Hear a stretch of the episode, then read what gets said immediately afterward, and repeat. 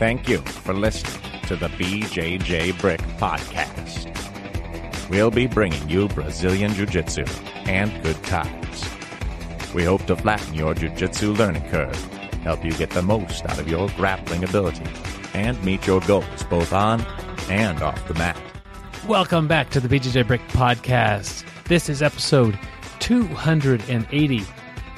We have a great interview with Jared Dopp.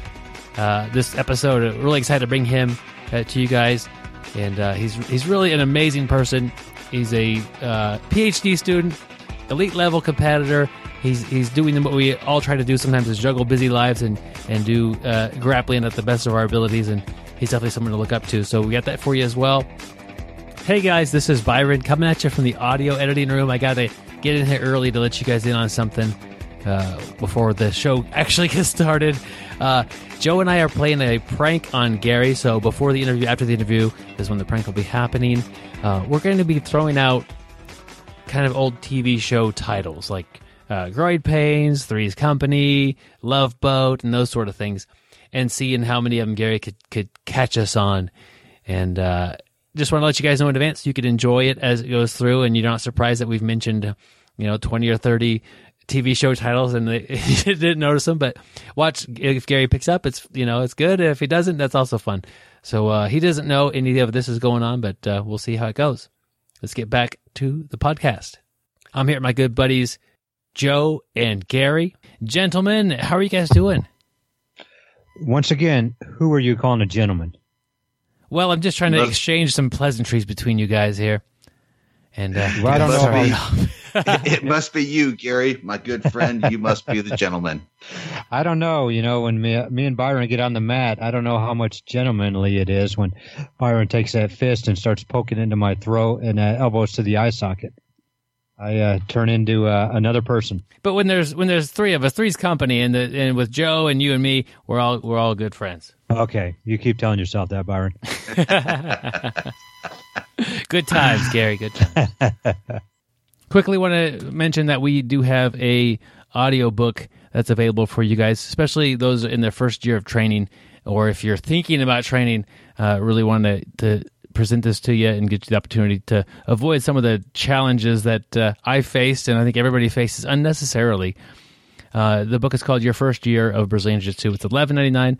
There's a link to it in the show notes, and it's going to help you from everything from finding the right gym for you all the way to if you want to compete, some advice in, in your tournament. So it's uh, about two and a half hours long, and it's uh, basically I'm going to sit down with you, basically how it works, and talk to you about your first year of training and uh, in audiobook format. So uh, I appreciate all those who have got that in the past, and uh, hopefully it will continue to help people in the future. And that person might be you. You know, one of the things people struggle with initially when they start to jujitsu is their evening classes. You go to class, you you get uh, physically and mentally uh, sort of riled up. You come home, you're you're excited about what you learned. You're trying to brainstorm what to do better next time, and it's hard to sleep. This book will really help you out if you are in that situation. That- Joe, Joe. It, it really, I'm, I'm just I'm just kidding, guys. it's a multi-use there are- book. there are dozens of benefits to this book. Uh, uh, yeah, go ahead and pick this up for you if you're in your first year of jujitsu. If you're not, and you know somebody else who is, or maybe you've got a friend that you're trying to talk into doing jujitsu, this would be a great gift for them. So, well worth the money. Go ahead and pick up a copy. You, uh, I want to give a little story here, uh, kind of like what Joe was talking about. And it did put me to sleep too when I got it, or when my teammate got it. And let me tell you what happened. My teammate was having trouble with his rear naked choke. He basically got this book, this audio book, and he just basically learned to slow down. Uh, you know, pay a little bit more attention to the coach. He figured out all the little things that he was doing wrong by slowing down and paying attention to the coach. And when we got on the mat, it actually made he made me go to sleep. So there's two different ways it can put you to sleep: the good way and the bad way. And I think I got put to sleep the good way. So good job, Byron. I do what I can, I suppose. Didn't didn't realize that that had happened, Gary. But um, I'm proud of those that have listened to it and have uh, learned from it. So, guys, that brings us to our life lesson. Um, and this is typically something that we've learned from our daily experiences, and then we bring it onto the mats. Sometimes we take it the other direction.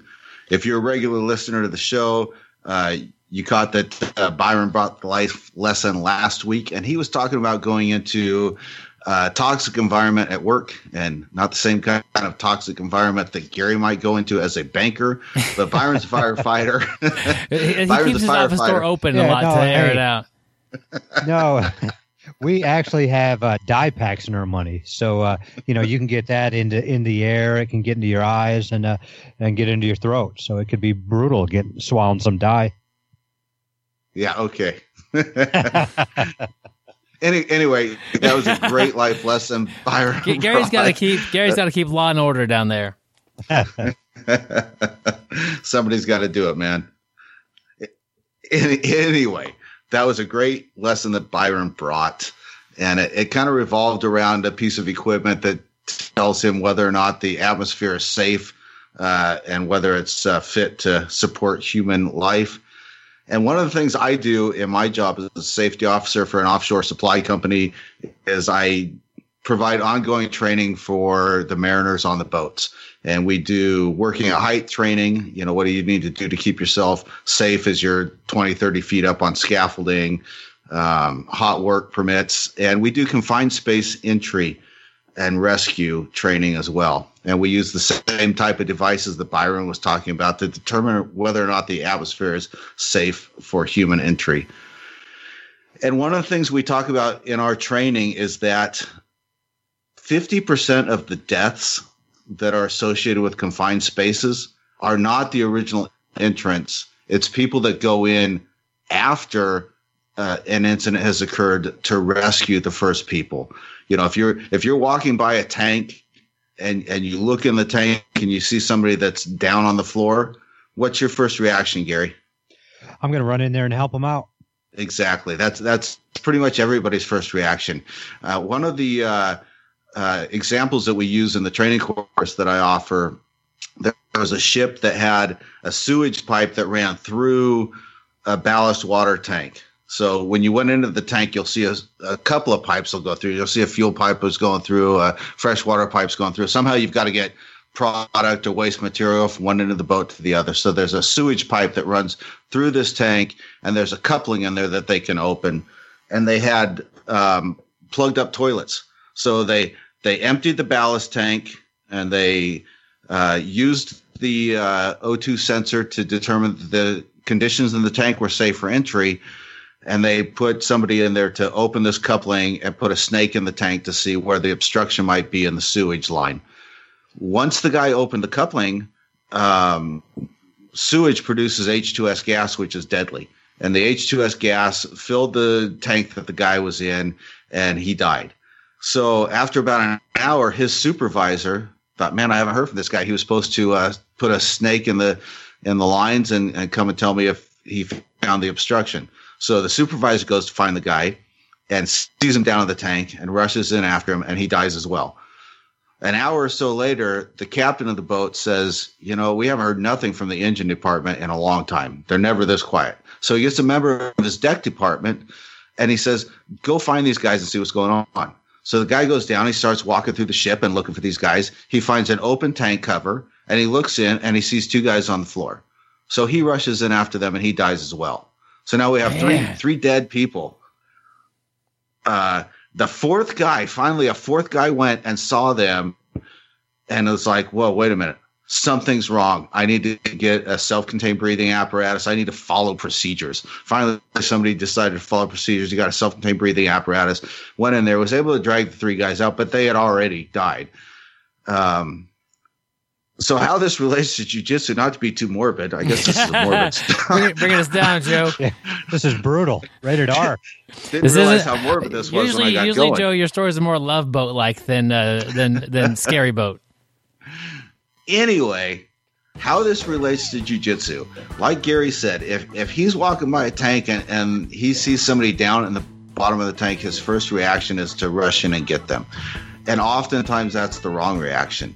And in jujitsu, oftentimes while we're rolling, our first reaction is not the right one. We haven't weighed all the uh, we, we haven't looked at at all the possibilities or you know everything that's involved. And an example is I caught a friend of mine, a white belt, in an Ezekiel choke the other night. I was top half guard, and uh, you know I set everything up and then let him get the underhook, caught him in the Ezekiel choke. And uh, he tapped, and then we rolled for the rest of the round. And then after the round, he was a little bit frustrated. And he says, "Well, so much for the underhook being the key to everything." And I said, it, really is if, if you get it right, you set it up right. But I said, when a more experienced grappler, when you're rolling with a more experienced grappler and something seems to be too easy, it's probably a trap. So the, the whole lesson here is that, that oftentimes your first reaction can be can just lead you into trouble. When when your coach when you're rolling with your coach and it's like I've got this opportunity to pass his guard, if it's too good to be true, it probably is. Yeah, the, I mean, with jujitsu, that's like the facts of life.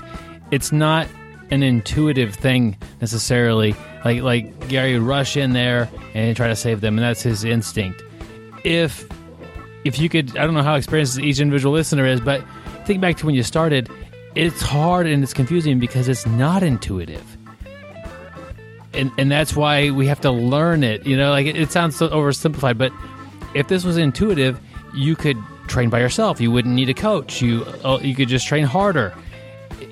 But we we do need to learn these techniques that don't necessarily make sense to us, or we wouldn't have necessarily thought of on our own. That's why it's so important to have have quality coaching. And it, like with your like with your buddy who was like, well, it, the uh, underhook didn't work. it does work. It's like nothing works all the time. And, and when the, the skill discrepancy or the, there's some other discrepancy categories, if they're off too much, it's not going to work real well. You might still get it work. Maybe he's not going to be a, a half guard person. but but you know, I like what you're saying, Byron, about you know your coach. You know, pay attention to your coach. You're going to learn these things. It's not intuitive.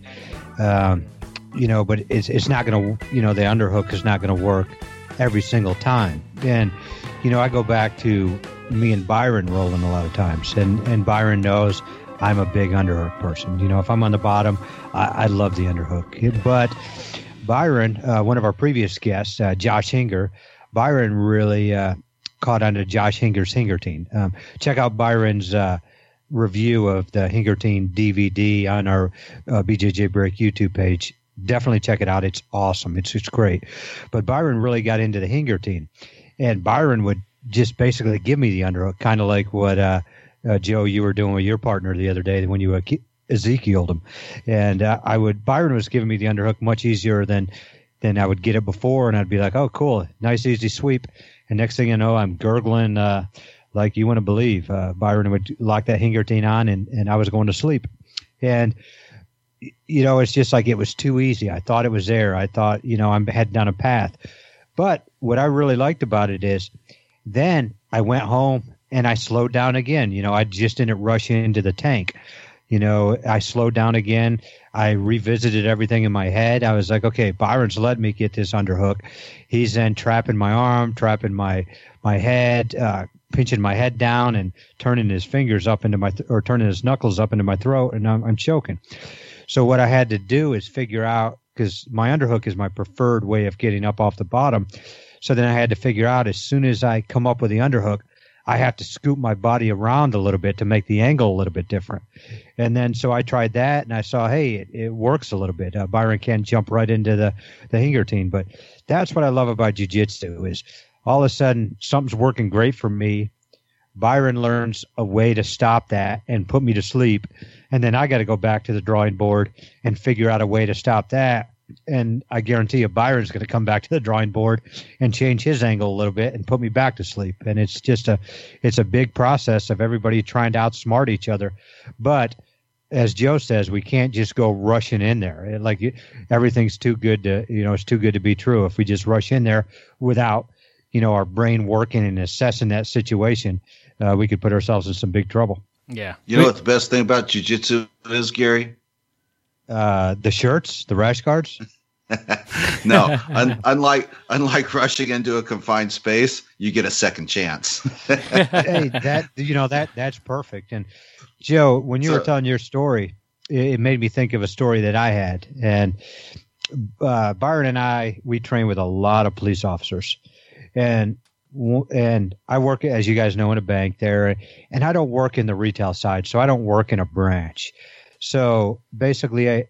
I don't really do all the robbery training and everything that everybody else does. I mean, we touch on it a little bit, but I hate to say it, I never really pay much attention to it. You know, I'm I'm office, you know, I'm floors above uh, a retail area. You know, don't have Literally. to do with. He's above Literally. that. Yeah, Yep. Well, I mean, I'm not that way, Byron. I mean, I'm I know. a couple floors above where they you know do retail space but but so um, uh, one day i'm sitting there in my office and i get a phone call on my cell number on my cell phone and i look down and it's uh, it's one of byron and i's buddy who's a cop and you know so i figured maybe he was going to cancel training or or maybe he wanted to get a loan or something i don't know so i pick up the phone and he's like gary i was like yeah he's like it's bob and I was like, okay, cool. What's going on? And he's like, you guys got a silent alarm going on down at your, your branch. Is everything okay? And I was like, what? He's like, yeah, there's a silent alarm. You guys having a robbery? And my instincts just kicked in. I ran out of my office as fast as I could. to the I had my phone. I, I had my phone to my ear. I basically jumped down two flights of stairs. I mean, each I just jumped, flew down. About right when I was about ready to get to the bottom floor, I started thinking. You know, like my head w- said, "What am I gonna do?" But it still didn't stop me. I opened up the door that goes to the the retail branch, and I still have to go a little bit farther and turn a left till I can get to where the teller lines are. And the only thing that popped into my head is I'm going to charge straight for the guy and I'm going to change levels and double leg takedown. That's exactly what popped into my head. So I come flying around the corner as fast as I could. Still had no clue, no plan, don't even know what I was ever trained to do. Everything just flew out the window. And like Joe was talking about, I just ran right into trouble. It, well, it actually wasn't trouble, but it could have been trouble. I come around the corner, and the only person at the teller line is two older ladies. So I run up there, and uh, uh, at this point, I was a little relieved because I was like, I don't think they're robbing it. You're gonna be, you're gonna be able to take them. yeah, I We- think I could take it. too. Come on, Gary. We know you double ate the heck out of that little old lady. so, Uh, Gary, I got to ask you: Did you feel like you were uh, on a Starsky and Hutch? Uh, you know, my episode, or- adrenaline was flying so much. You know, I just, I, I guess I have that that instinct that I want to protect my friends, my teammates. You know, I consider work just like jujitsu. These guys are my teammates, and uh, you know, I I want to be in the middle of it. I don't want any of my teammates to go. But it also made me realize, like, as soon as that was done, and I realized everything that was wrong, that I went to a retail retail manager, and I'm still fired up at this time. You know, my adrenaline's flying, and I was like, I need training. I need to know what to do. I did everything wrong, but you know, I, I look back at it that it was actually. I'm glad it happened with a not with a false alarm because I, you know, for me, I thought it was real. You know, my adrenaline was pumping, but it made me stop and realize I got to listen to my coach. I've got to learn what my coach tells me to do because I could have put more people in danger. More people could have maybe died because of stupid mistakes I did. And, um, you know, it just made me realize I need to sit back. I need to learn and I need to keep learning, learn, learn, learn over and over again and, and, and drill it and, you know, get it into my mind. Yeah, Gary ran Well- down there like Walker, Texas Ranger, ready to kick some butt. yeah. Problem Chalk is, that up. if I would have tried to kick him, I probably would have torn my hamstring. Chalk that up to growing pains, man. I mean, we all, Yeah. You gotta learn. We all, Yeah. all learn, and But I'm glad it happened in that situation. I really am glad it happened because if it was a, a real robber there, it could have ended up terrible. But I think now I'm very well prepared, a lot more prepared, not very well prepared, but I'm going to strive to be very well prepared. I, Yeah. I, you know, and I, and I've now started doing that with my staff too. Um, personally, I don't think any of them would go down there. They're not as stupid as I am, but, um, yeah, kind of crazy. Yeah, it's kind of. I would have been. It's it's scary. guy- You gotta remember when you when you enter that, it's the real world, man. Like Yeah. bad things can happen really fast. I mean, it happens to a lot of good people. Look at those three people that Joe was on the boat with. Those were three smart people. They cared so much for the other person, and I would have been one of those guys. I, I tell you, if I was in Joe's boat, I would have been one of those guys that uh, that perished. and Thank, thank uh, goodness, thank goodness, Gary. I was not actually on that boat. Oh, okay, yeah. But Yeah. you know what I mean? There's I can see that those people, you know, they react to you know to save the day versus you know thinking you know I like what you said the last guy like oh I need to do what I'm supposed to do I need to put on I think you called it a self-contained ventilation breathing system or something I need to do breathing that apparatus. yeah, I need to do that before I go in. And uh, you know, that wasn't me. That wasn't the the two guys who the first two guys that came to save him. We're just like, man, I'm going to go in there with everything I got and save that guy because he's my buddy. Instead of taking one second and replaying everything over in my head, this is what I learned. I need to uh, need to do this to make sure I'm safe, and then maybe I can go in and save those three people. Yeah. It's same. So something about both these things, uh, like an alarm system. Uh, like if if they had a bell in there with the with the when the when the air was was toxic, they could have been saved by the bell. Um, if if Hey, that's a good TV show. Oh yeah, uh, but I mean, it really, like, and and the the one that was sent out to the police was a silent alarm. Yeah, yeah. But you know, we can't always go by the bell because let's think about your story for last week that it didn't work properly. It didn't work. The bell didn't you know, work. so that's why I think we need that training to even if the bell's not working or the silent alarm or the whatever you had there, Byron, uh, isn't working. We need to then just think, oh man, you know, are we okay? Let's maybe our hopefully our training will will we won't rush into it. It will be like, okay, what have I learned during training? What do I need to do? Let's take an extra second and make sure we're on the right path. Is is that one second of me running in there going to be life or death? Or if I take an extra second, is that going to matter? Because maybe now I'm on the right path to try to save everybody. Yeah, good Yep. good uh, So- life lesson, Joe. Joe, I love Yeah. that one. That's great. Yeah, that, that that is good, and uh, I guess you know we we try and inch forward in our jujitsu uh, journey, or hope sometimes to get that quantum leap where you just you know things just all kind of click and and you move forward rapidly. But uh, anyway, that's my uh, contribution to the show today. Yep, Joe, I was going to do do a quantum leap, quantum leap takedown uh, to the robbers if they happen to be there. yes, sir. Problem is, it would have been like skeet shooting for them. We've got a uh, just to spin the city around here. We've got a um, quote of the week here, and uh, it's by Stephen Covey. Be patient with yourself. Self growth is tender. It's holy ground. There is no greater investment. I just the, the first part of this. Be patient with yourself. I think that's something that we all could could have more of. If you, if you ever have you know gone to, to train and, and it didn't go so well, you get you know you're driving home or you're on the train or however you get home, and you're frustrated with with the progress of your jiu-jitsu. Be patient with yourself. It's uh, it's worth the investment, and I think that just that patience with yourself could allow you some time to get much better.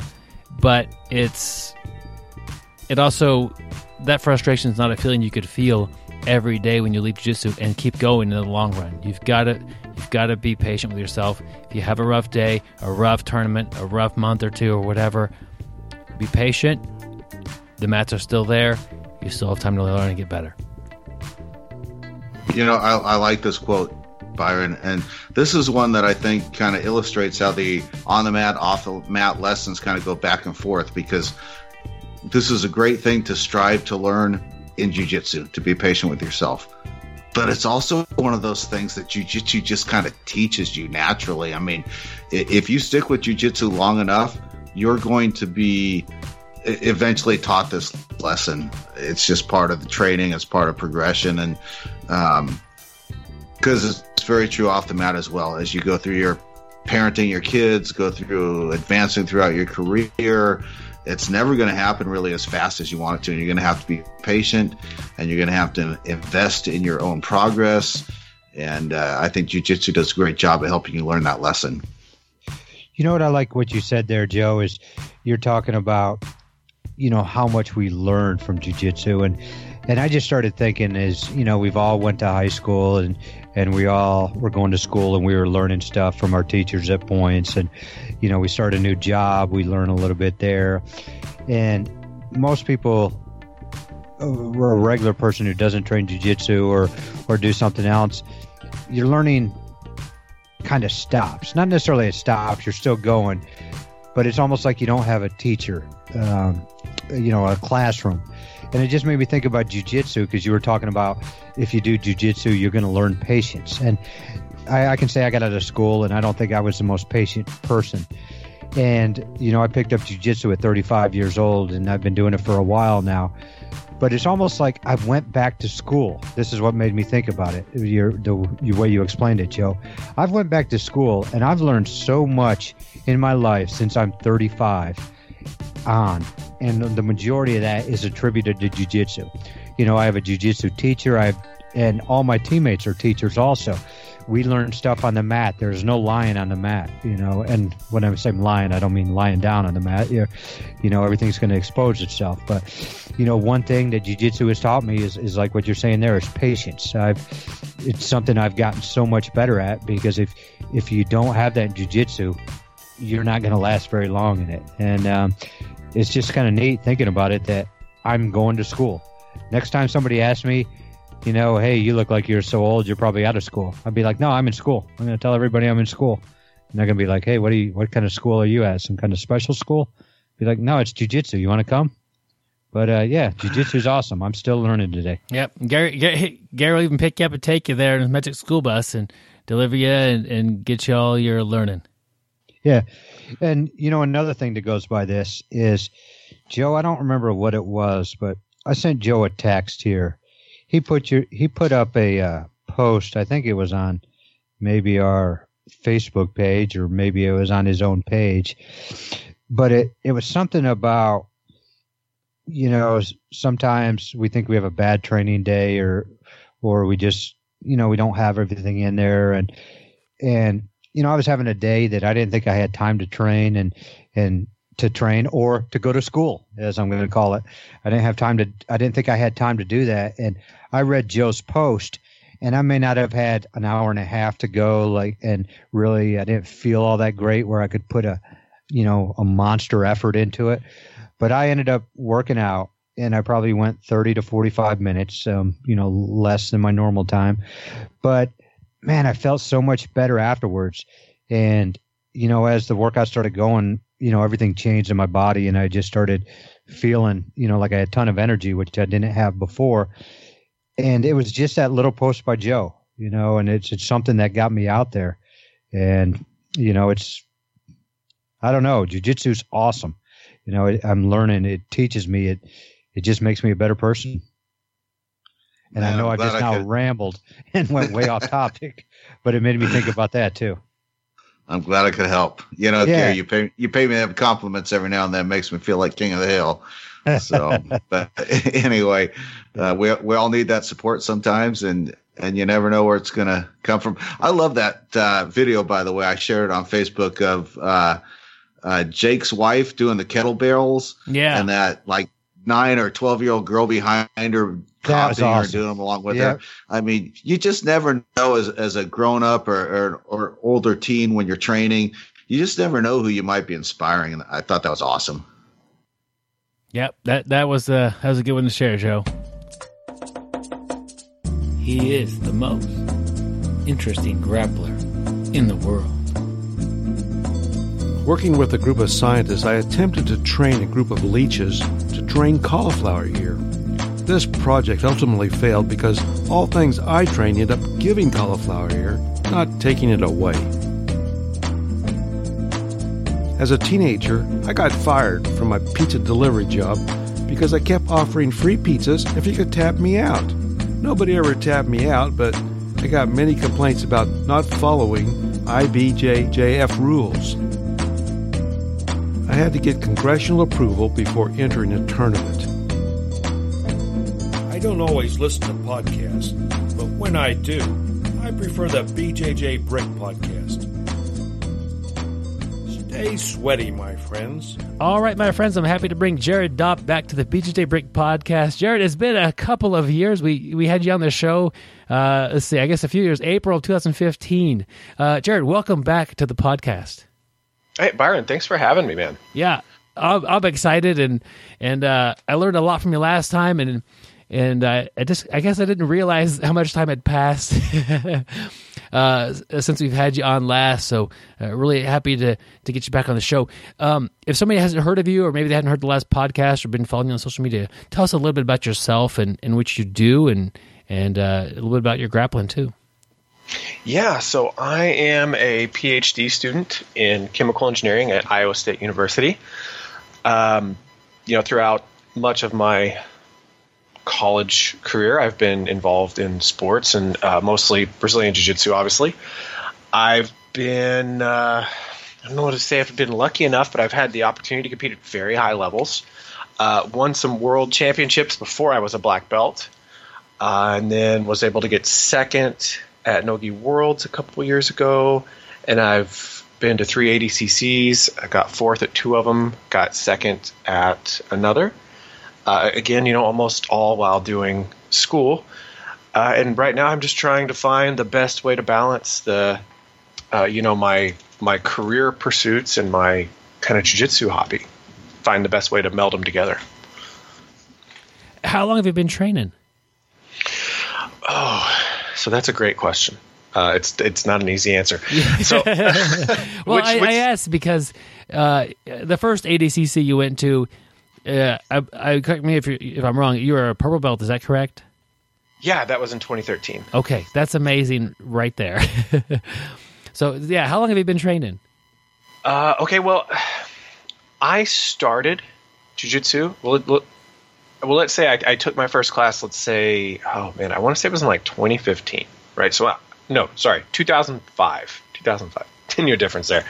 Uh, so that's I was in high school, and I only was ever able to do jujitsu over the summer, uh, and I did it once or twice a week. So if you think about there only being like two or three months in the summer, and you go once or twice a week for one or two hours, it takes a long time for that to add up. So I, you know, I did that a, a little bit, and then uh, I, I was just involved in sports during high school, and those always took precedence over jujitsu. You know, because I was trying to you know, get into college, I wanted to play college football, uh, all of that. Uh, so I guess you could say, you know, I, I, really started back in 2005. So I had an idea of what jujitsu was a long time ago, uh, but I took, you know, like two, definitely like a two year break where I didn't do any martial arts whatsoever. Um, and eventually came back in 2011, kind of doing the same thing, you know, twice a week, two or three times a week, just because that's what we offered. Uh, gosh, I, I so definitely I've been familiar with it for like 13 years, but I would say in the beginning there, it's it's kind of hard to count that towards the total, uh, since if you looked at like if you looked at the hours that I've put in versus the hours other people put in, uh, it, it would be it would almost be embarrassing for me. I'd be like, oh hey, I've got like half or a third of the hours that everybody else puts in.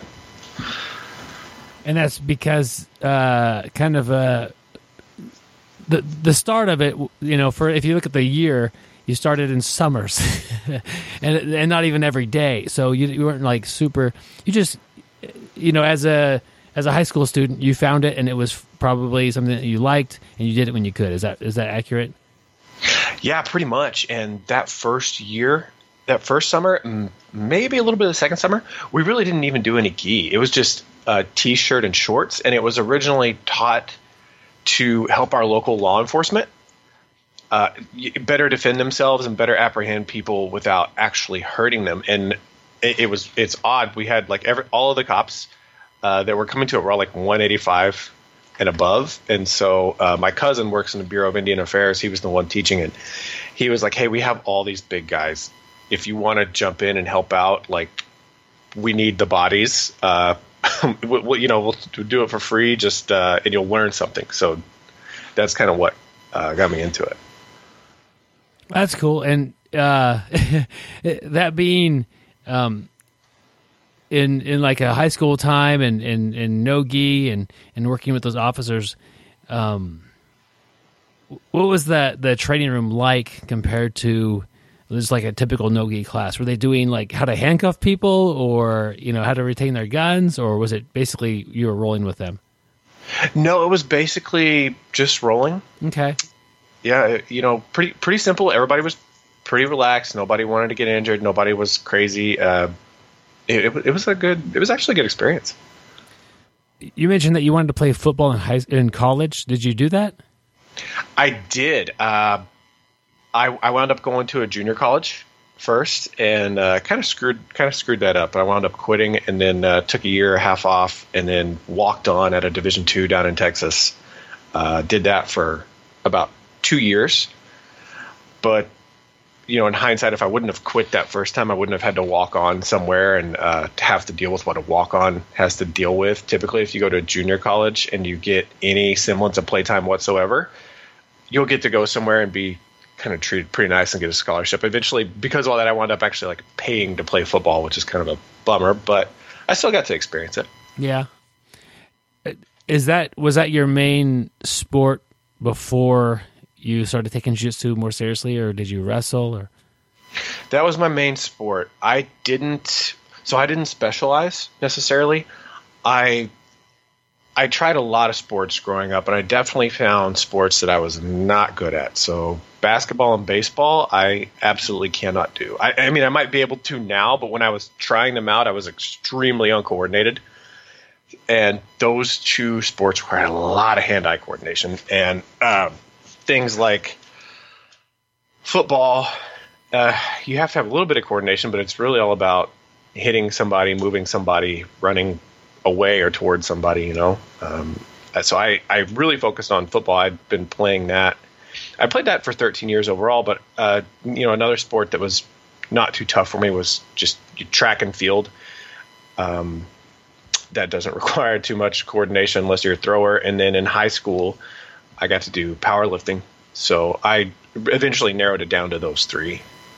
Do you think that the having the variety of those was a big benefit, or did one of them really help you more than the others in in uh, using athleticism on the mats?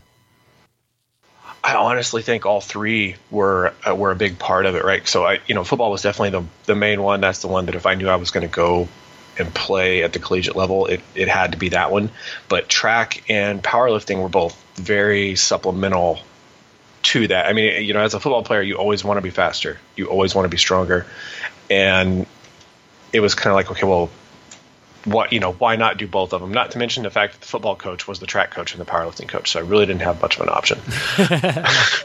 do you know what I mean? Um, but that was the thing and we also had a it was a really small school so if you found someone who was an athlete in that school chances are they played uh, at least three sports. Okay yeah. Uh, that, that makes sense.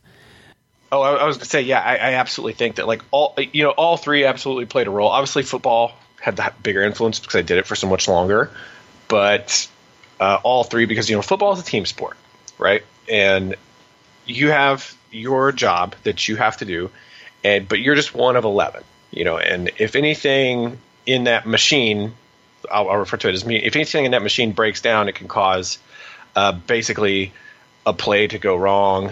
But in track and powerlifting, I don't want to say they're similar to something like wrestling, uh, but they are they're one on one basically, unless you're doing a relay, and even then, that you know you're, you're still kind of one on one. So that's I, I, was always way more nervous in track and powerlifting than I ever was in football. Uh, just because I knew I was like, okay, if I if I mess up, if I lose, it's because of me. It's because I'm not fast enough, because I'm not strong enough to lift the weight or something like that. And so I think those are very good for dealing with the individual pressure and the nerves that come from an individual sport. And then football is good for just, you know, a whole different set of things.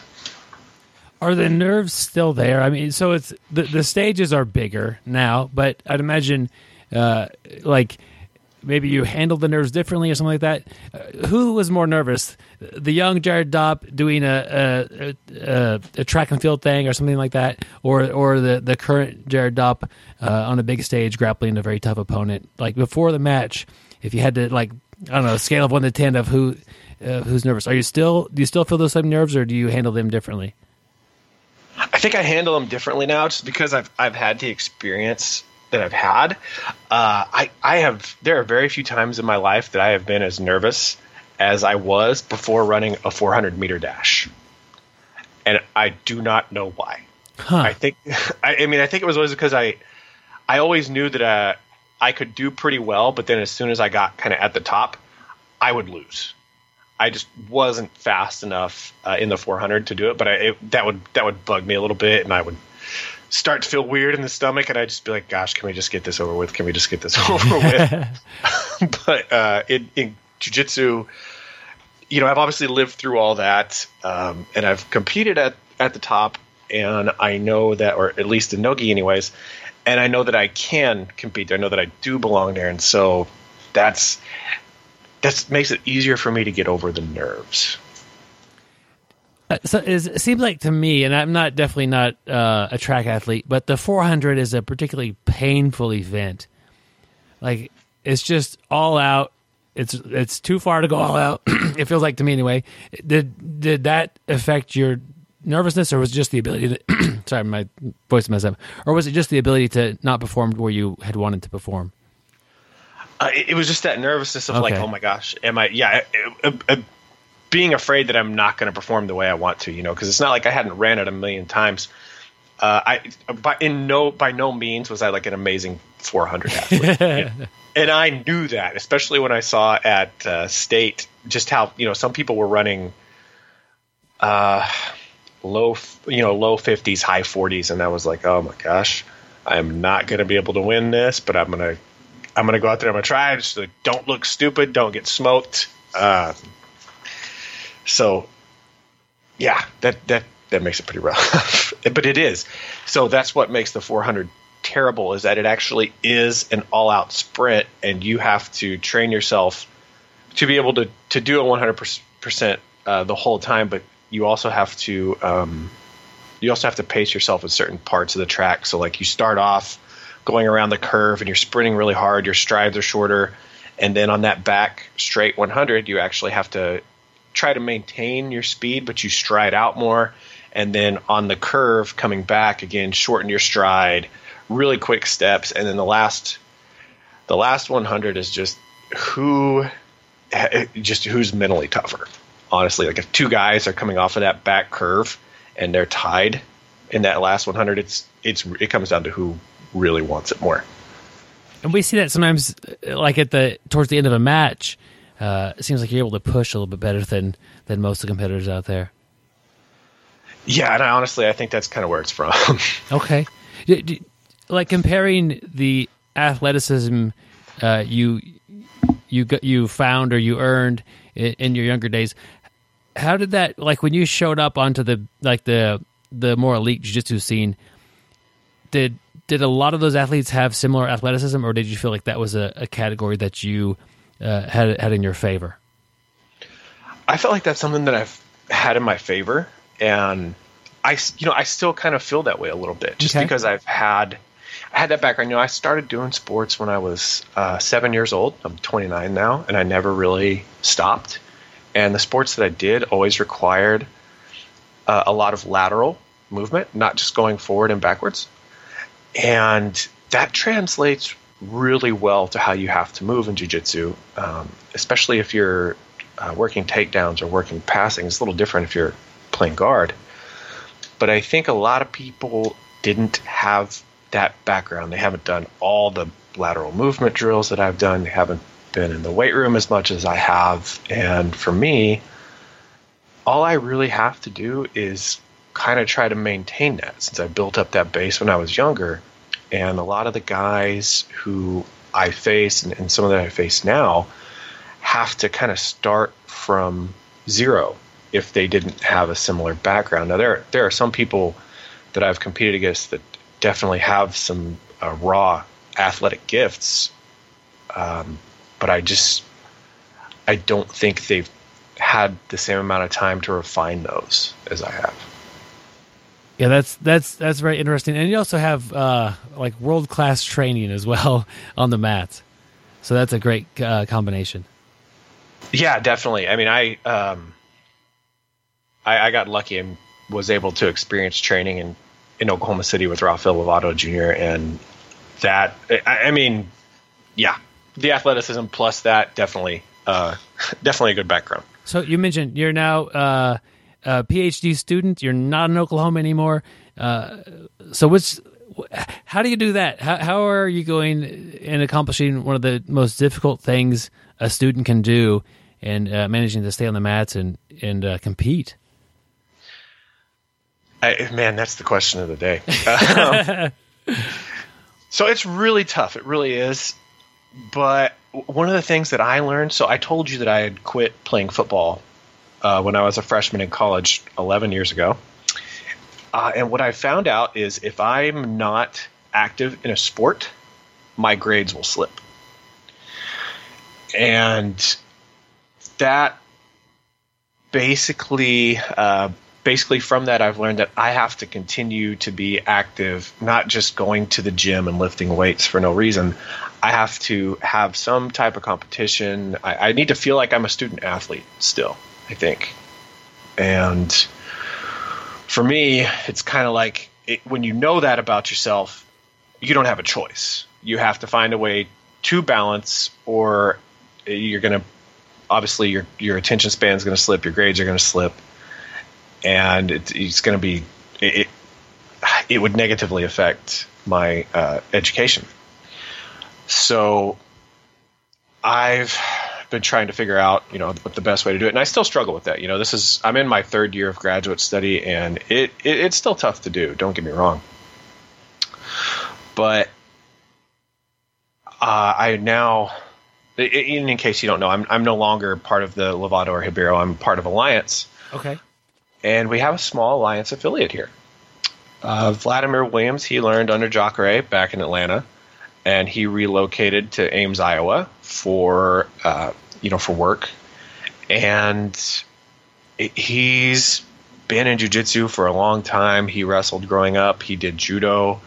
Uh, he hasn't competed in a while, uh, but that's just because of you know like age and injuries and so you know we don't we don't have a ton of people here to train with, but they typically come and they're down to train. You know, we got a lot of white belts, uh, you know, some few blue belts, a couple purple, one brown, and everybody, uh, you know, kind of has their own life, and so they you know they have problems getting in there also, but with the training being in the same town, it only takes me you know 10 or 15 minutes to get there, which is not it's not bad I know some people, and, and I used to have to as well, drive you know 30 to 45 minutes to go train.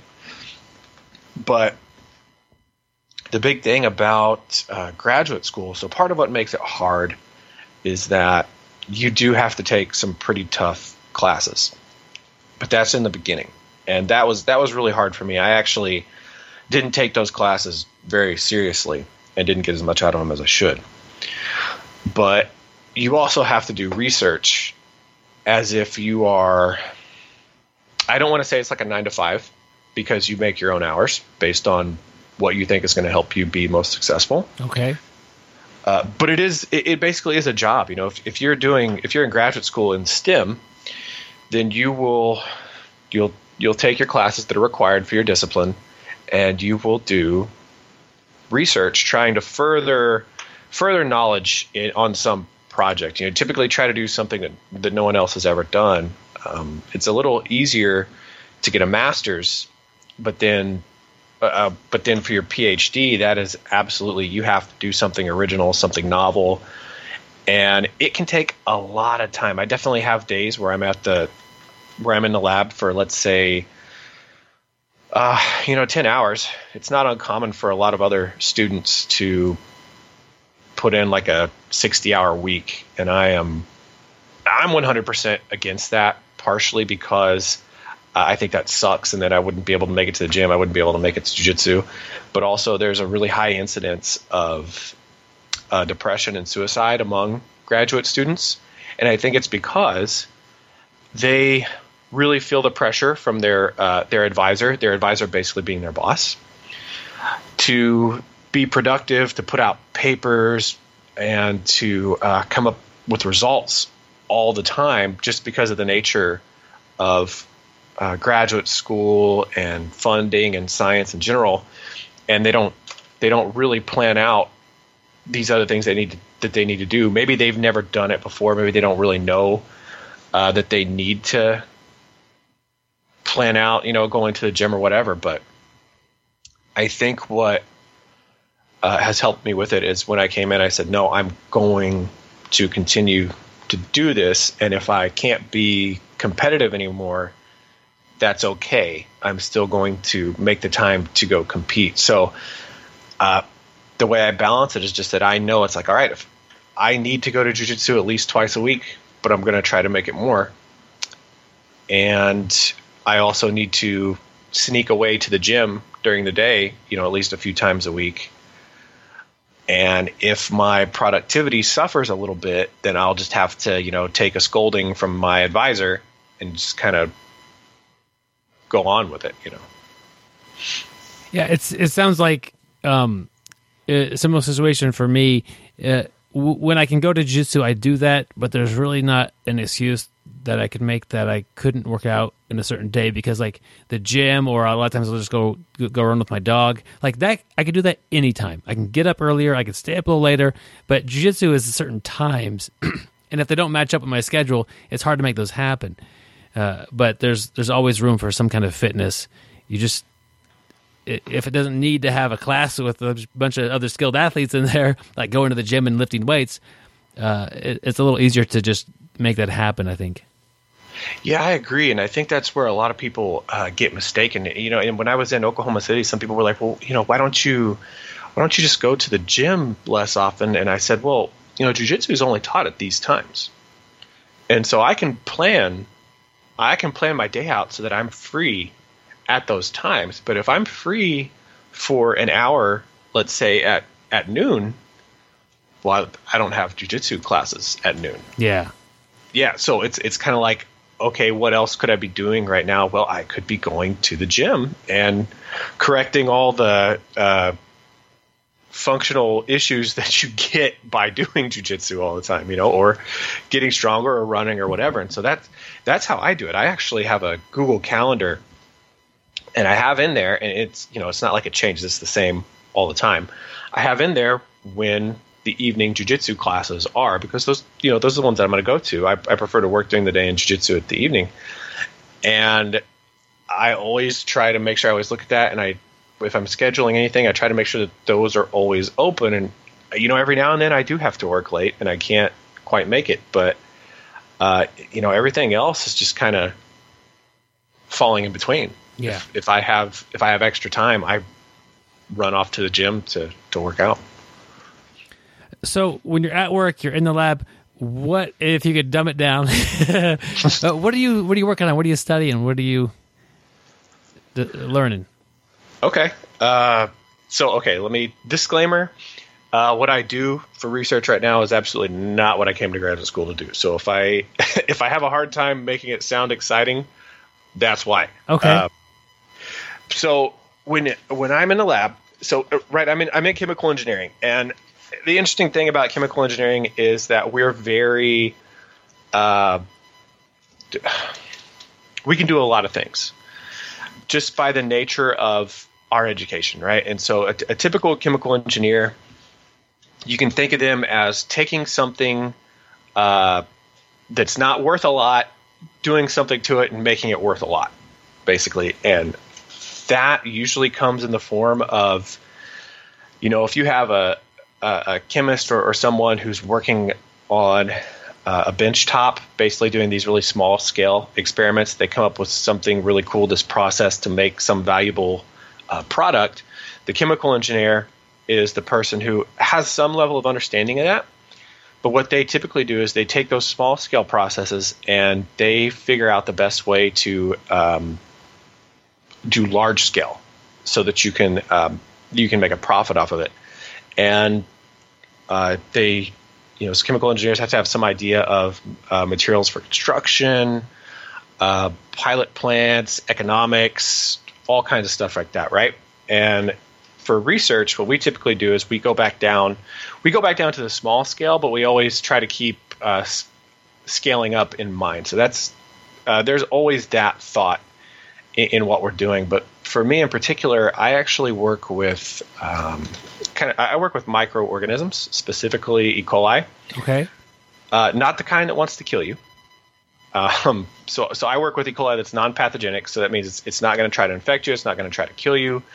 Um, E. coli is basically used a lot in laboratory setting because they're kind of uh, they're basically like a workhorse. You can make a lot of them really fast, and you can manipulate them so that they'll make something that you want. They'll make something valuable. So you have your so for me, I have my low value stuff, which is my E. coli, and I have them make my high value product. So for me, though, I, I work on something called cell free protein synthesis. So that's my current work. So I grow up a whole bunch of E. coli, uh, enough that you can actually see this massive clump of them, and I bust them open. Right, so they're they're not they're not living anymore. Bust them open, and I basically harvest their guts or their cytoplasm. Right, I, I don't want their cell membranes. Right, every every cell has a cell membrane, and I, I don't want that. That kind of gets in the way of what I'm doing and uh, their guts will still work after they're dead. Wow. Basic, yeah, which uh, totally weird, but you have to think about it in terms of like it's very it's it's very simple. They're very simple components. As long as the as long as the stuff that they need is there, they'll they'll still continue to do uh, what they were doing before. Now it only lasts for so long, but it's a really simple way of making what you want. So we're interested in making proteins, and you know, proteins are proteins are everywhere. You know, they're they're responsible for uh, structures, um, functions. Uh, they're responsible for a lot of diseases. You know, I mean, you can. Human skin is made up of a, of a bunch of different proteins. You know, uh, cartilages. Even there's even some protein in bone and teeth, and the better that you understand how these work, um, kind of the better you can, in my opinion, the better you can do human health. Now, other people want to use proteins for, for different reasons, right? They want to use enzymes to catalyze reactions and stuff like that. But what we are trying to find is what kind of proteins would we like to test out on a on a small scale. So we're not going to do like the big manufacturing to make money. We're more focused on okay, we have this, uh, you know, these cell guts that we'll call cell extract, and they will make a protein if we give them the right genetic information. So basically, um, DNA tells the extract what protein to make. So I get online, I look up what protein I want to make, um, and then I order a piece of DNA that codes for that protein. You can basically you can get online and just order and be like, okay, I want this. Uh, piece of DNA that codes for this protein, and then you just add it to the reaction. I mean, it's it's it's that's oversimplified, but it's basically yeah, it's basically it like an Amazon, but that sells DNA. Uh, yeah, yeah, absolutely. Wow. so yeah, you would ne- you would never think. I never knew. There's one just like two hours down the road. Ah. and so, uh, yeah, it's it's pretty modular, right? It's like as long as I can make this cell extract, I can use it to make kind of whatever protein I want with some limitations. So it's kind of like the E. coli is like a vehicle to help get you uh, where you want to go or, or, doing something that you want to do, and, uh, and, and just plug different things into that system.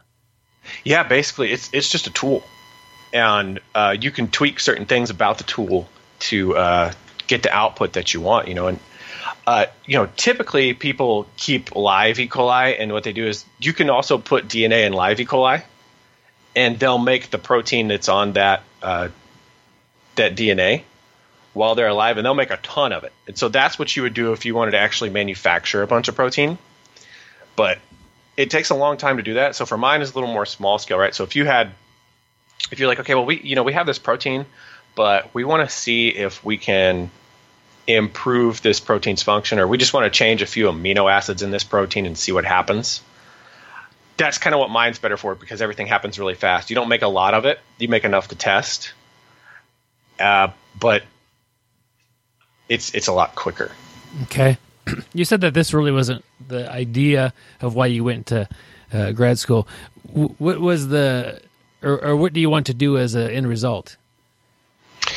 Uh, so I, you know, I originally got into grad school because I saw the biomedical engineering field. Okay. So it, it, at the University of Oklahoma, we didn't have a, a BME department at the time. They they just got one, you know, about a year or so ago. Uh, it was just the chemical engineering department, and we would teach uh, an intro to biomedical class as a graduate elective, and they would teach tissue engineering as a graduate elective. Now, uh, undergrads had to take at least one graduate elective, uh, and I took the biomedical one, and I was like, man, this stuff is really cool. Because at the time, I wasn't like really big into biology, but that that was real more like application based. Like, you know, this is what biomedical engineers do, and a lot of chemical engineers actually do this. And it was just a it, the, that class was very kind of like broad spectrum. It just showed all the different things you can do. But the one that I really liked was tissue engineering, and so I took a class in that. They happened to offer it while I was there, and that's basically trying to regenerate damaged or lost tissue through through engineering means. You know, people would typically think that a a biologist or someone with an MD would be into this. But the thing is, is like those people don't never take the engineering side of classes, and so anything that involves like really hardcore math, like if they've never taken that hardcore math, they can't really, they they wouldn't even know that it's necessary, right? And it turns out that, let's say cartilage, for example, we'll just we'll just use cartilage as an example, right? So, cartilage is made up of uh, you know some different things. One of the primary components is collagen, and it's arranged in. There's different types of collagen, which I didn't know until just a few years ago. Um, you know, it's tightly packed. It's really fibrous, but there are cells in the collagen, and they make the collagen, but they also kind of need the collagen to survive. So it's kind of a cycle there. Well, anytime that you damage uh, your uh, your collagen in your joints, you actually kill some of those cells, and those cells don't like to regenerate. And if you kill a few of them, they're pretty sensitive, so almost all of them will die.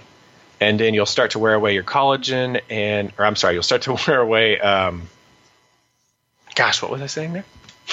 I just lost it. Uh, cartilage. Okay. Yeah, you'll start yeah, sorry, I, I totally lost there. Uh, you start to wear away your cartilage, right? And you know uh, the the tissue engineer sets back and says, okay, well, let's look at sort of the prop like the physical properties of cartilage, which maybe people didn't think about before, like how much can you stretch it before it tears? How much can you compress it before it bursts? Uh, things like that, and then so that's a very like material science type thing to, to understand the material properties of that. And they also started to say, well, you can't just take these cells, uh, they're called chondrocytes. So chondrocytes are the cells that grow in cartilage. They said, well, we can't just take chondrocytes and inject them, like let's say, into your knee and have them produce cartilage, which would have been the original uh, biological solution to the problem, right? But then you take an engineering approach to the problem and you say, well, these chondrocytes probably like to grow on collagen or something with the same material properties as collagen. And so that's where the engineering here kind of takes off. You're now trying to manufacture a material that replicates collagen so that these cells will grow on them and that they'll and they'll be happy and then they'll actually make collagen. Sorry, cartilage. Huh. Yeah. they'll make they'll make cartilage, right? Uh, and then you can go ahead and put that into the knee. Uh, and sometimes instead they'll they'll find these uh, they'll make just things called hydrogels, and you can put cells in these hydrogels and inject it in, and that gel will stiffen and start to mimic cartilage, and the cells will like it, and they'll start to reproduce and uh, again make cartilage. And so that's a very it's a little more on the materials science side, but you also have to think about things that a chemical engineer would typically think about. So you have to think that these cells they want they want a certain amount of oxygen, they want a certain amount of blood flow. Um, then you have to remove any uh, metabolic byproducts, so any waste, and that's a very that's very much an engineering problem. That's a lot of things to to in a system to kind of tweak and to and to find like a happy uh, place for that uh, stuff to grow, the the cartilage to to develop. I'm Oh, yeah, sure, I'm sure it's a lot more complicated than you just explained, but you, you made it simple enough to where I can understand that it's very complicated. well, it's it's it, but it's it's complicated, but it's you, there's a lot of knobs to twist. But Yeah. it's, it's really it's really interesting, especially for you know for for me being an athlete. Like we all get injuries, but I'm sure you've. Uh, I- I mean, I'm sure you have maybe some like aching pains from jujitsu. oh sure, Um, oh yeah, and that so that's kind of what got me into it. It's like, well, what if we could, uh, what if we could fix these kind of like aching pains without having to go through hardcore surgery? that'd be great. And I'm, I'm sure everybody listening is is is uh, hoping you find some some big breakthrough and uh, benefit from that yourself, and everybody would benefit as well. So that's you're explaining all this stuff and this complicated biology stuff, and uh, and and something that just popped in my head. I got to know: Do you wash your belt in between training sessions? Oh man, uh, usually I don't. Okay. which is which is kind of weird with me working with uh, microorganisms and stuff all the time. um, the times that my belt has been washed has like been an accident, or or if I, you know what, I, I have washed it once, or twice, where I've had it and it just smelled so bad. so when it smells bad, what are we smelling there? Well, you know, a little bit of that is is actually from your sweat, right? So your sweat gets in and it soaks in, and then the water dries out, and it leaves. It, it can leave some pretty nasty stuff, basically, um, and so you'll smell that stuff sometimes, and uh, other times it might be. Uh, it might be some bacteria or something like that. Uh, the thing is, is like bacteria typically they need they need something to eat, and there's really not a whole lot to eat in your belt. Uh, but there's there's definitely some other. Yeah, you're you're mostly going to be smelling the mostly smelling the stuff that comes out of your own skin. Okay, I always just thought that you're kind of sopping up a lot of stuff on the mat as well, um, just because it's Oh, yeah. touching the mat more than it's touching me. And I've been washing my belt for years, and uh, it's just part of the habit. You know, I get home after my gi and the belt and, and all that stuff, and into the, the machine and, and hit go. And uh, Oh yeah, any anything on that mat will will will also get soaked up by the belt. so that's that's absolutely true. to, Jared, to be honest, I'm a little surprised that you that you don't have it as a habit to uh, of washing your belt, knowing as much as you do know, and and uh, yeah, it's a little surprising. Well, I did karate for so long when I was younger. Uh, you know, just just for fun. Yeah. and that was that was one of the big things. Like it doesn't matter what martial art it is, they're always like, okay, you don't wash your belt.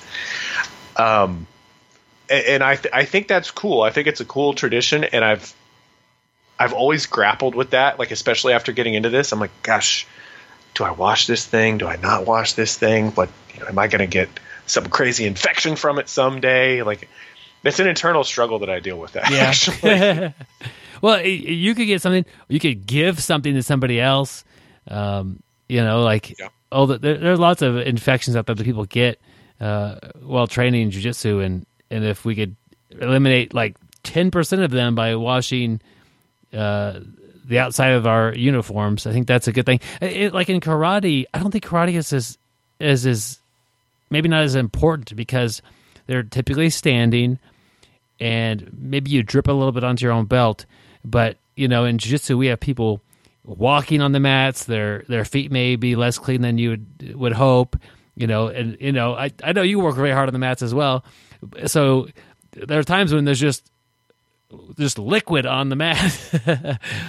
so I don't know. It, it, I'm, I'm not trying to debate you here or anything like that, but I'm a I, I wash my belt. haven't noticed any any difference in uh, my performance, and, yeah. and nobody seems to seems to mind it. And I would feel like I hate to have somebody get like a staph infection and be like, "Well, how clean is my uniform?" You know, like and thinking about that, and and if if it contributed at all to something like that. Oh yeah, yeah. Don't, don't get me wrong. I I absolutely absolutely agree with that. It's you know it's just one of those traditions where I have to sit around and think about it. But I do I do try to do a happy medium. I will spray my belt with Lysol, like soak it with Lysol. but that's yeah, that's not going to get everything. Yeah. So, so. Uh, I, and I've I've heard this like during the I don't know I've, I'm just I'm interested in in a lot of different things. So I uh, going off on this kind of a sciency tangent I think is is kind of fun. But like in, in the cold and flu season, you wash your hands and you're basically you're not killing anything you're just washing it away and so does is that when we wash our belts we actually remove the stuff from the belt and wash it away it doesn't really kill a lot and the lysol actually kills things is that um, is that at all right or am i just remembering that wrong? Uh, okay well it can. Okay. so when you wash with soap soap is uh, soap can absolutely kill stuff. Okay. Uh, and that's because soap is okay without without getting too crazy about it it's like if you have so if you have a, a bacteria right a bacteria is just going to have this this cell membrane that's basically um, made of fat. So it's made, it's made of lipids or made of yeah. you know, fat.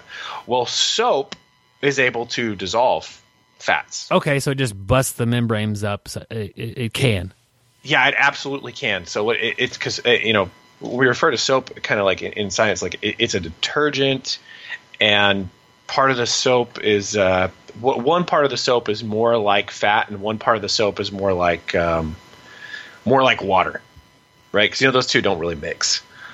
Um, so you have basically any soap molecule has a, a, fatty part and a more of like a water part that mixes with water a little better. And so it can it can absolutely start to dissolve those cell membranes and stuff like that. And then even with viruses, viruses are basically viruses are basically one big protein and strong detergents and soaps and stuff can uh, can actually mess with those proteins as well. Hmm.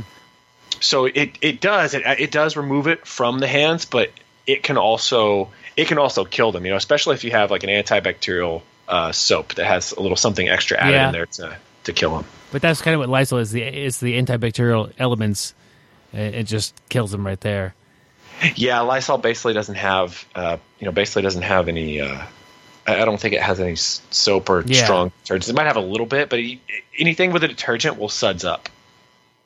Do you know what you kind of yeah. know what I mean? Yeah, um, yeah.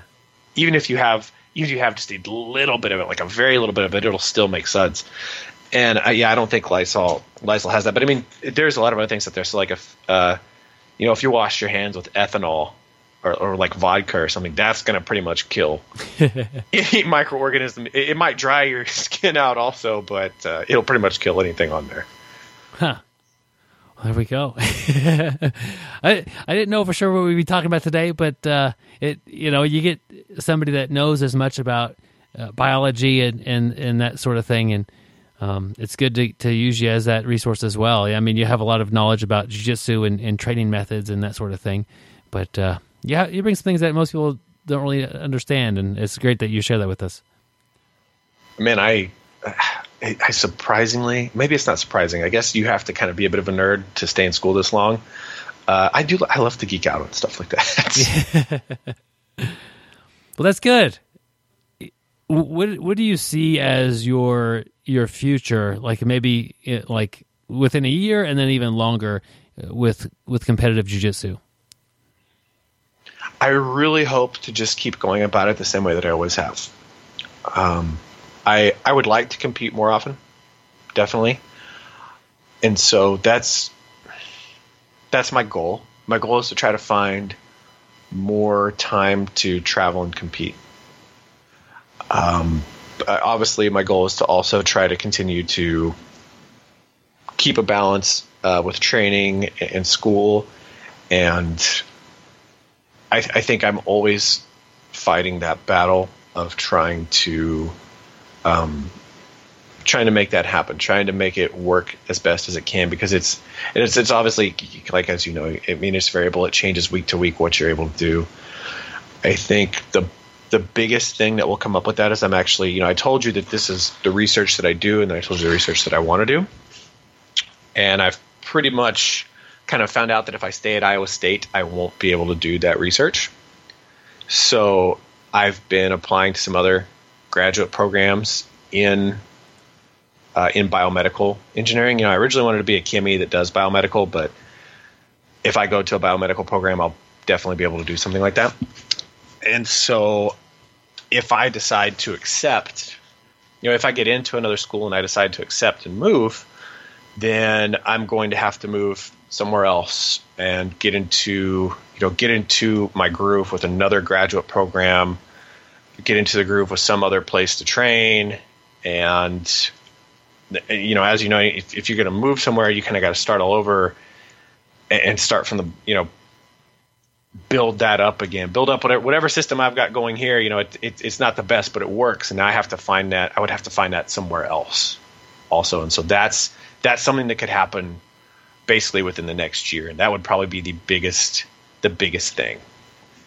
I guess are you always going to consider yourself kind of a student? I mean, is that just the nature of the business that you're going to be in? You're always going to be um, having to learn and develop things. Maybe not like a school setting, but the the idea that you feel that you learn better and you perform better um, off the mats when you're consider yourself a an athlete. think that will that will stay with you uh, for a long time? Yeah, I think so. I mean, I certainly hope so. Uh, you know, jiu-jitsu is the sport that we all think of as something that we can do while we're aging, and you can continue to do it while you're pretty old. I don't know, you know, when I would have to actually stop competing. I hope I can continue to be healthy enough to compete for many, many years. But I am, like, I'm, I'm definitely a student. I definitely love to learn, and I think that once the learning stops, you know things are things are no longer fun. Once you feel like you're not learning anymore, uh, you you kind of stagnate. Things become less fun, and so I think that's also it's one thing with jujitsu, and people talk about how the journey really starts at black belt. Well, I kind of rushed up to black belt, and there was a lot of stuff I didn't learn. There's a lot of stuff I didn't know, and that's really what I've been trying to fix as a black belt. So while other people are out here really uh, trying to strategize and focus on their games, I'm still trying to figure out okay, well, what is my game? How should I best implement it? And then what about this other thing that seems pretty cool that I should have learned a few years ago, but I didn't? Uh, and and it's just being for me, you know, being black belt is being very exploratory. It's being very curious. Like obviously, I still have to have my A game nailed down pretty good before I go to compete. But I, I, I like exploring these other things too, and I think I kind of have that personality in school as well. Like I, am in school. I've been in school for so long because you know I I majored in this, and then I decided like crap. You know that's not really that's not really what I wanted to do. Let me try this out, and then it, it I liked it, but then it took me somewhere where I didn't want to be, and I was like, okay, I have this one thing that I really want to do. I, have got to be able to do this before I call it quits on school. And so now I'm kind of in that too. It's like each time I took a, uh, you know, I got to learn something different and try to figure out where it is that I actually want to be, what it is that I actually want to do. And I, I, I think that's very similar to to what I'm going through with the black belt. You know, um, I originally thought that like, oh man, this was going to be my game. This is what I'm going to do. I'm going to be great at this. And then I was like, whoa, crap. Maybe I don't like that as much as I as I like this. Let me try this over here, and and, and let me try this over here. And so, um, yeah, I think I'm always going to be a you know a student of the game, even though um, I'm I'm guilty of not watching film very often or at all. But uh, yeah, I, I think that love of learning is absolutely what keeps me in it. I, I, I like what you you're saying, and I think that we can all take this and, and apply it to our own jiu-jitsu. We get these A games, which yeah, your A game is an actual A game. It's it's like uh, elite level competitor, but we all have what we consider to be the best parts of our game, and we we tend to play those a lot, and that's and that's probably why in big element why they are our A game. But you still need to have that part that is open to new things, that is experimenting out there, and and it will take you in different ways sometimes. And a lot of times those are dead ends. Like maybe I'll work on um, a certain sweep for a, week or two, and it never goes anywhere. But if I do that, and I and I try things a lot and experiment, and then I keep my A game, you know, uh, developed and, and polished, I guess. Occasionally, you'll find something that's great and that fits into that, and and it really uh, takes off for you. And I think that that's something that is easy to forget. It's easy to just go in there and play your A game all the time, and, and, and to do your best, and forget that we're training to learn, not just to do better while training. Oh yeah, I absolutely agree. And and what I've found a lot is I've looked at some of my losses and I saw that okay, I was I was definitely doing my A game, but if I would have just been a little more open to trying something else, that could have went differently. You know, it, it, it's kind of like you eventually have to take the risk because your A game has to evolve because other people are going to watch film on you or they're going to know about you and they're going to have a counter ready for you. And if you just go out there and do the same thing every time, people are going to catch on. And then it becomes the fact that, like, well, your A game just has to be so good that no one can stop it. And that's that's really hard. Uh, and so I, I, think you always have to look at your A game and say, okay, well, what if you know, what if I decided to add this? What if I decided to spice things up a little bit and try this out? And so I, yeah, absolutely, I, I definitely uh, train and try other things. That's that's part of the reason I'd actually like to compete more, is so I can go and add these new things without feeling as much pressure, right? So it's like I haven't competed nogi all year, but you know, I'm going to nogi worlds this week, and it's like, oh, do you do you just go with the A game that everybody knows that you have, or do you open it up a little bit, take the risk, and uh, give people something they haven't seen? Yeah, and that's and that's part of the fun as, as spectators as well. Um, uh, Jared, what do you what advice do you have for somebody who's in school full time? Really, you know that's that's a big focus for them, and they're also wanting to get better at jujitsu and and to get the most of that journey. Uh, what do you have for them for advice? So my my first um, my first piece of advice, like the first step that I think anybody should take, is using which, whichever online calendar they want to use, whether it's you know Apple or Google Calendar. I use Google Calendar just because it syncs with everything that I have, and put in there what class times for jujitsu that are relevant to you, right? So I mean, if you've got a if there's a 10 a.m. jujitsu class, but you have a 10 a.m. class at school, I probably wouldn't put that one down because it's it's really unlikely that you're going to get to go to that one unless class gets canceled. And you know how you can tell it to repeat this for however long or repeat until infinity or whatever. Just have the ones that you think would be your best options on there repeating so that every day you have that reminder at this time I can go to jujitsu, right? Uh, and then my other, you know, the next thing would be if you can't make every one of them, you know, if you've if you've blocked off five a week, don't think that you have to go five times a week. Every now and then you're gonna have homework, or or maybe you have to go to school and get a job, uh, or or maybe who knows, you know, like maybe maybe you get a date or something, right? So don't try to hold yourself to it super strict, right?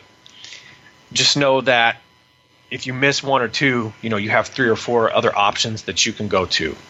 And at the same time, you know, during your day, if something does happen and you do have some free time, if, if you have two hours of free time, I would say that's a, that's a pretty good chunk, you know. And if it's if it's not at the same time as a jujitsu class, don't waste those two hours. You know, I'm I'm not going to say that sitting and, and watching Netflix is a waste because you know, there's research out there that shows that we actually have to. Um, I don't want to say unplug because if you're watching Netflix, you're not really unplugged. there's there's there's definitely you have to pull yourself away from everything and you have to like turn your brain off. Unwind, kind of yeah, out. yeah, absolutely. You know, uh, so if you absolutely if you feel like if you have a lot of stress and you need to do that, then yeah, absolutely. But you know, if you've got a two hour block in a day, that's perfect to go in and get like an hour like an hour strength and conditioning session or yoga or whatever it is you do to supplement your jiu-jitsu right? So always be flexible with that. Always be flexible with your free time if you if you have such a thing. And um for me i don't always take advantage of my weekend as well as i could I, but i think that's something that people should definitely do right and so if you have training on Saturday and then you have Sunday off, you know, you might think of going in and going to the gym on Sunday again for, you know, a, a short strength and conditioning session. Or if you either did, you know, if you lifted or trained every other day that week, then then don't go in on Sunday, right? So so part so part of my advice is be smart about what you're doing to your body. You know, especially if you're in school. Some people in school are super stressed out. They're very type A, uh, and I'm not at all. So that that makes things a little easier for me. Uh, but the biggest thing is too is you miss a lot of sleep, and if you if you feel terrible, like if you just absolutely feel horrible, you know, take the day off. Be willing to be be willing to take a day off. A lot of people don't want to. So I, I would say my biggest so my biggest things is um, put the training times on something like a Google Calendar. Okay. Uh, be flexible with your free time. Uh, take advantage of it, and don't be afraid to take a day off and and take a rest. And I think those are the three. Those are the three biggest things to me. Right, and and you're definitely an authority on those topics. uh, really amazing what you're doing, and, and we don't see. Uh, I, I don't know anybody else is in the jiu-jitsu world that's doing what you're doing, uh, as busy as you are, studying and, and doing things like that, and competing at that level, and and and juggling that. So you're a great example to learn from. Oh, well, thanks, man. I, I occasionally I think there's there's some people who are they're just kind of struggling with it or they're not black belts yet or something. Yeah, yeah, yeah. There's probably a lot of people that we don't hear about, but it, yeah, yeah. I, I mean, I get messages every now and then from people, and honestly, they're like, "Oh man, you know, I look up to you, like you inspire me, like I do this, this, and this," and I'm like, "Man, uh, that, what you just told me is inspiring to to me." You know, I've I've definitely heard some some pretty good stories. They're just not uh, they're just not big name competitors, you know. Yeah, and that's most people aren't big name competitors, but we have to live our lives uh, the best that we can and be happy with what we're doing. And uh, if if you want to do well in competition and you want to you know do well in school, which if you're in school you should be trying to do well because it's it's a big deal. it's expensive and it's a lot. It's time consuming and, and that sort of thing. So um, you, you know, great advice, Jared. Oh yeah, no problem. Any any time. you do have um, a, a sponsor to you want to mention? Yes, absolutely. So uh, my sponsor is Hyperfly, and they've I've been with them for a long time. Great people, great product. Um, if you go to hyperflybrand.com, you can browse all. This is the stuff that I always wear when I'm competing, and if you use the code megalodop, you get ten percent off. That's nice. And I have to have to offer you guys something for getting on there.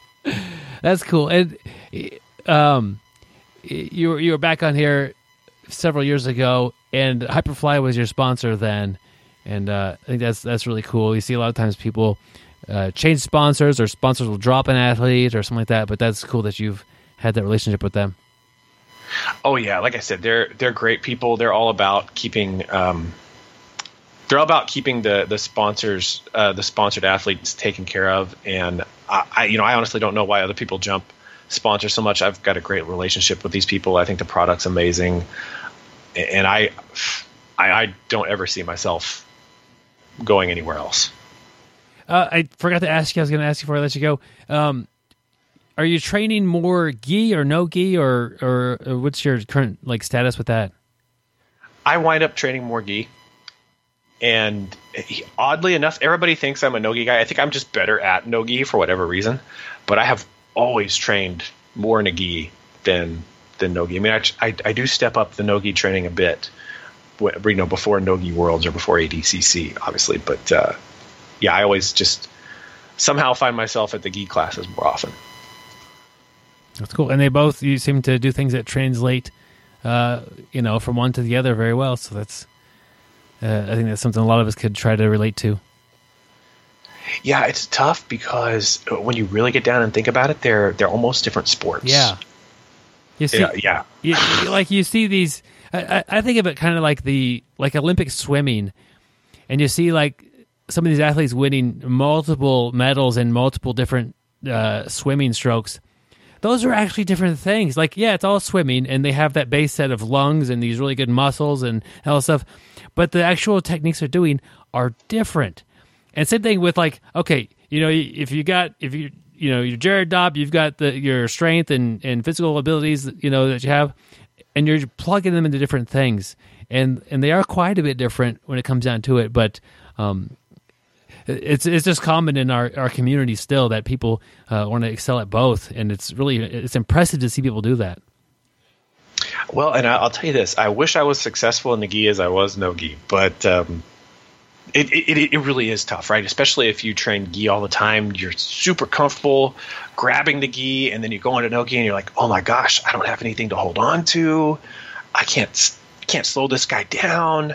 Um, I try to keep those principles the same. You know, I instead of I focus a lot on like wrist control, neck control, you know, uh, grabbing the ankles and, things like that. And so I try to take away um, I try to take away the person's ability to to make it much different. And I think a lot of people don't really uh, they just don't really see that. They don't see that they can do that and um, you have to use it a different way, obviously. Uh, but I, I, think that they don't realize that there actually is a lot of technique and a lot of control possibilities in Nogi. Jared, uh, I had a great time talking with you. Where can people follow you or, or, or uh, keep up with you? Uh, yeah, so you can add me on Facebook. I it, you just search Jared Dopp. Um, you know what? I made a fan page quite a while ago, and that's just I never even post to it. I feel like I shouldn't have even done that, but um, uh, I'm I'm somewhat active on Facebook, not that active. Uh, you can kind of see more if you follow my Instagram, and that's just at megalodop. Uh, and it's the same for Twitter uh, at megalodop on there. That's great. I'll put links to those in the show notes. Uh, before I let you go, do you have any final words uh, for the audience? Uh, yeah, man. It, you know, if if anybody has ever uh, thought that what I've said or done is inspiring to you in any way, uh, yeah, just please uh, shoot me a message to say, "Hey, man, I really like uh, what you're doing," or, or, whatever. Even if you don't like what I'm doing, you can tell me that too. um, I, messages like that honestly kind of keep me motivated. Also, I like seeing uh, when other people have kind of gone through uh, similar stuff and still managed to make things happen. I, I that actually uh, that inspires me as well. That's awesome. Thank you, Jared, so much. Yeah, thanks, Byron. Man, it was great having Jared Dopp on the show again. It was good to catch up with him and, and to see what he's up to. And I'm just impressed by his uh, ability to, to do very difficult things at the same time. You know, being a, a PhD student, studying these really complicated things and and uh, trying to help, I guess, help everybody. In reality, he's, he's wanting to, to do some some scientific research that would benefit all of mankind potentially. So I really like that, and also, you know, be the best he can at jiu-jitsu. and and I really like that he credits um, being an athlete in the fact that he's a like it helps him be a better student. And man, like we could all consider that possibility, whether we're students or whether we're you know going to work or family people, possibly being an athlete or being somebody who practices jujitsu or any other sport, that might help us do better at the things that we're doing off the mat. So uh, just consider that, and, and maybe some of you guys are considering, is this worth it? Is this really hard to do everything at once? Maybe you're doing better at uh, your off the mat activities because of jujitsu. Guys, this week we have an article from a kind of a place we don't usually get articles from. Uh, the or WashingtonPost.com. I was just looking at like making the big time. yeah, well, we could really pick any article we want in the world. So we do like to have a smaller uh, blogs and and and jujitsu things like that. But I was just looking at stuff for like kids and sports, and this popped up, and I thought it was very interesting. It's titled "Why Seventy Percent of Kids Quit Sports by Age 13," and it was written by Julianna Miner. And Man, uh, that's crazy. Just that statistic right there. It's kind of saddening. Yeah, that that that is saddening, and it it goes into a couple different reasons why this could be happening. Uh, the first one is it's not fun anymore, and um, and if you're really if you're not real good at it, and, it, and it's not that fun, you're not going to stick around. as, as, as yeah, you kids. definitely need to have fun. Yeah. So uh, I don't have any kids. Uh, you guys uh, have that experience, so uh, I'll lean on you guys more uh, in this one. What do you guys think about uh, kids losing the fun in sports?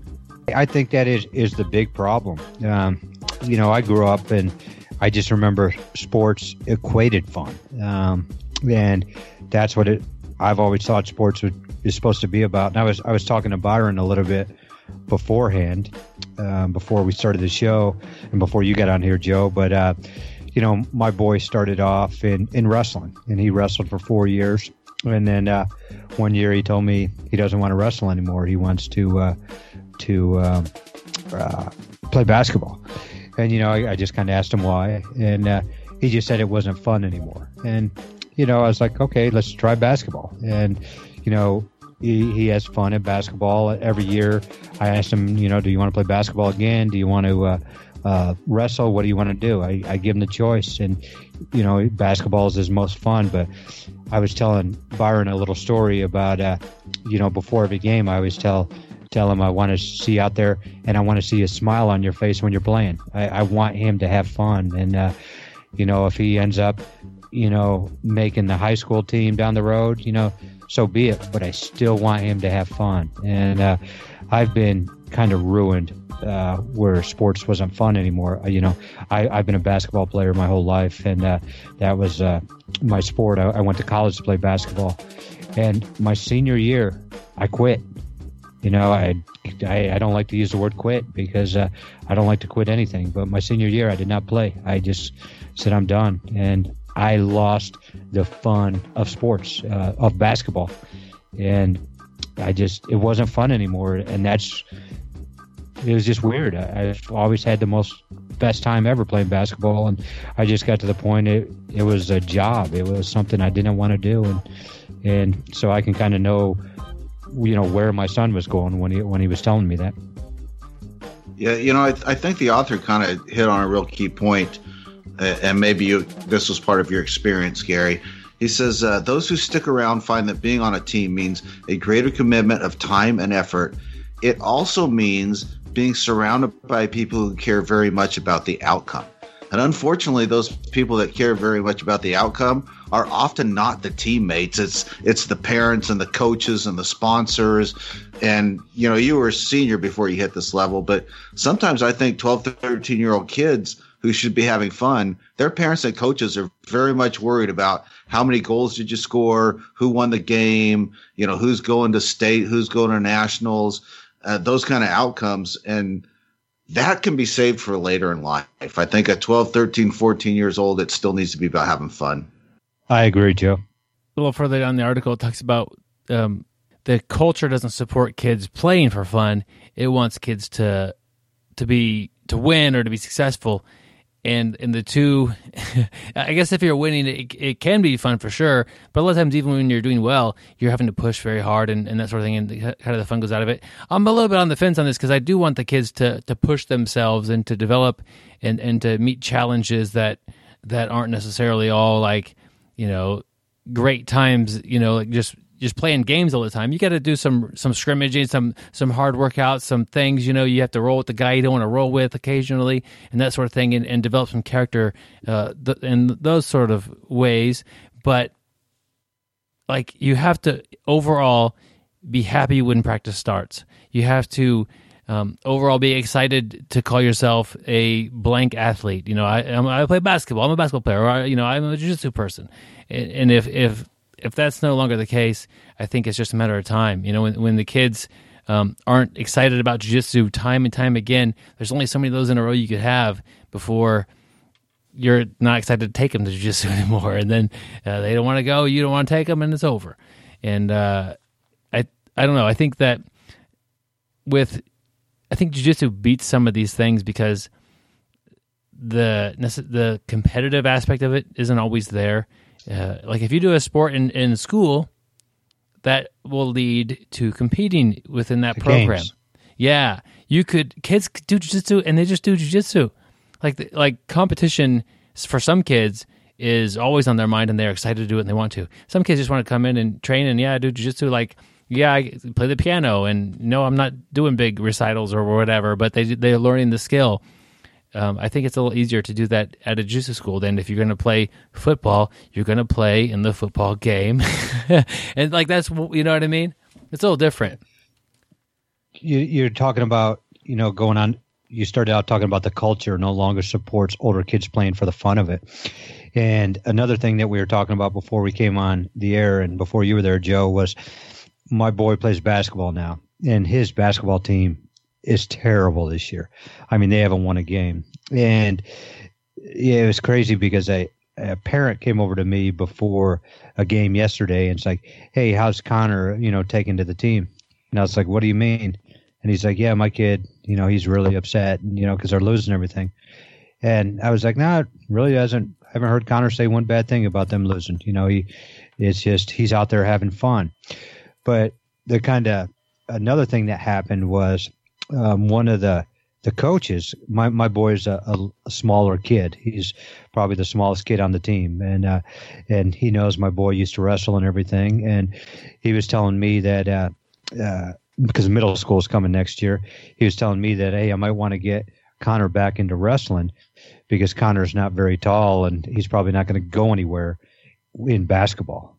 And I was just like, you've got to be kidding me. Um, you know, it's, uh, you know what I mean? It's like, I'm glad he told that to me instead of Connor, you know, because sometimes the coach hears that and, you know, basically is going to take that coach's word. And, um, you know, and, the, and like I was telling Byron, is like the crazy thing is, you know, I may be a little biased, but I think Connor's the best player on the team, you know, on that team by far. But, um, um, I was telling Byron, I, I told uh, Connor about that afterwards, and Connor's like, "Well, I want to prove him wrong." He's like, "Let's work really hard, hard, so I can make the team next year." And I just thought that was awesome. That you know he's going to take that as as growth, as motivation. But I just think it's terrible because that goes back to that culture. Uh, you know, we put kids into what we think they can do or not it's like, hey, your kid's not very tall. Who knows if he's going to hit a growth spurt or tell that to Spud Webb, who played in the NBA at five foot five, or or Muggsy Bogues at five foot three. Um, you know, guys can do it. Don't don't let somebody tell you you can't do something, um, and you're you're never going to do it. So um, I'm just glad, uh, you know, we learned lessons from uh, a bad job by a coach. Yep, Gary, that's a good example of uh, a coach having the potential to take all the fun out of it for a kid. So Yeah, yeah. glad glad Connor's got the right attitude and pushing forward. And I mean, sometimes you're not built for the sport you're playing anyway. That's just the facts Yeah. of life. But uh, no, it sounds like uh, he's got the right attitude. Yep. And Joe, you know, me and you are a little bit older. Um, I'd like to go on to point. I, I am a little bit older. Yeah. But Joe, you remember back in our day, it's uh, we. I played every sport that was going on in the neighborhood. If it was football season, we played football. If it was baseball season, we played baseball, and we all played all sorts of sports. And uh, the next point this uh, author is getting to, there is a clear push for kids to specialize and achieve at the highest possible level. And you know, I look at my nieces uh, who are very, very good softball players, and uh, you know, they've just devoted themselves to softball. They play year round. They have a hitting coach, you know, on top of their regular uh, regular practices. Like they go to a specific place and pay somebody to be their hitting coach, and uh, you know, they have these bags that are on rollers that cost like probably 200 bucks just to carry their $600 worth of gear their their $400 bat their $200 glove and i'm i remember back when i used to play man we'd i'd get a cheap old glove for 20 bucks. I'd find some used wooden bat and um, I'd put the uh, the uh, the glove over my bat, put it on my shoulder, and ride my Huffy to practice. And uh, just the way the time has changed. And you know, I played every sport that was there. I we never specialized in anything. I never had extra coaches on the side. Um, and today, that that specialization has really uh, really changed sports. Yeah, Gary, that that's a great point, and it, it kind of dovetails in with his final point, I think, which is there's a cost to be competitive, and not everyone is willing or able to pay that cost. Uh, where I live, uh, well, football's real big in Texas, but at the younger ages, it seems like it's baseball and soccer that are real big, and they get into these travel teams where you know you have your your local eight eight or ten teams in town that play, and then of the best of those kids all join a team and they go play regionally or nationally and it kind of gets to the point where if you're not good enough to be on those travel teams, it gets real discouraging. And those are the kids that drop out. But like you pointed out, Gary, it takes a huge commitment, both in time and money to make it work. I mean, parents are, are spending money to send kids to camps and, and buy special equipment. And, uh, yeah, as a society, I think we sometimes go too far that direction. We've got a local church in our town that does, uh, upward sports and they have a basketball league and a flag football league, and it's like I don't know, seven years old to twelve or thirteen years old, and it's really all the kids who not necessarily aren't good enough to be on the highly competitive teams, but maybe that's just just not what motivates them. So it gives them an opportunity to get the benefits from being in sports without having to be a part of that rat race, so to speak. So uh, I'm a big fan of these community projects where kids can play sports and not have to pay the high price to be competitive or worry about specializing or some of this other stuff. Yeah, another uh, point she has in the article is that sometimes it's just the age, like that 13 ish age. School gets more challenging. There's other activities that are going on that are, that are important as well. Girls and boys a lot of distractions.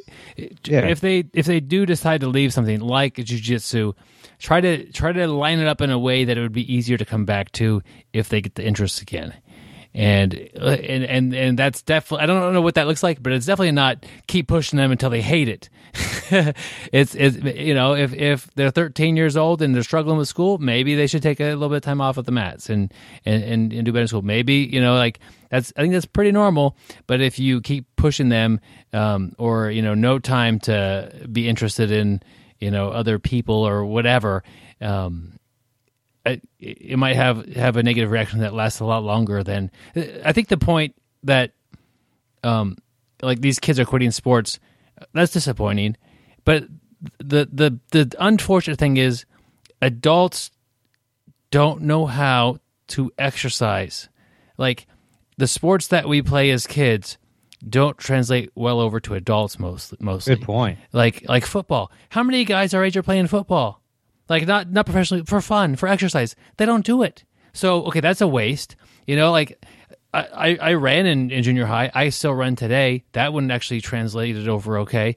But uh, you know, basketball, you know, jumping and landing and not getting hurt, that's injury prone, I think.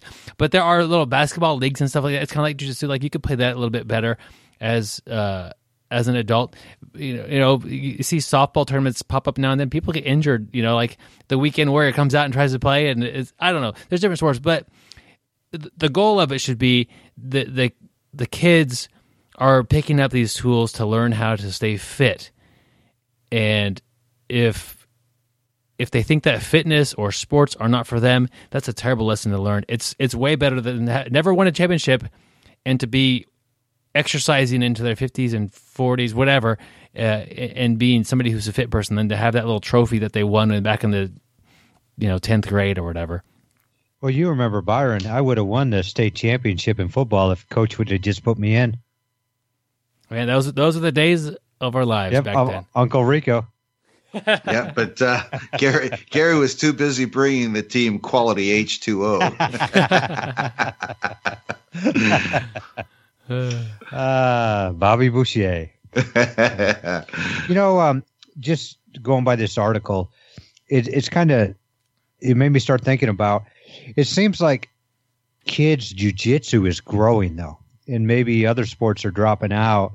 And Byron, you gave some points about jujitsu, uh, why it may be working, but it it seems like I look at kids classes. I can look at uh, Fox Fitness, and man, I just see pictures of the kids classes that it just grows all the time. I see a lot of local schools. I know uh, uh, Justin Rader, you know, has a great kids school there at Legacy is really growing too, and um, I don't know. I wonder if uh, jujitsu kind of like what you said, Byron, because you can be competitive in jiu-jitsu where you can compete every other weekend or you can just uh, show up and go through the motions. I mean not go through the motions make it sound like it's terrible but show up and have a smile on your face and, and tap your friends Yeah. out and not compete. I wonder if that's one of the reasons because it to me it seems like i'd like you know i don't know if anybody's ever done a study but it seems like kids sports uh, jiu-jitsu is growing not declining. Yeah, when you're in those wonder years and you're like on one of those competitive teams, that that could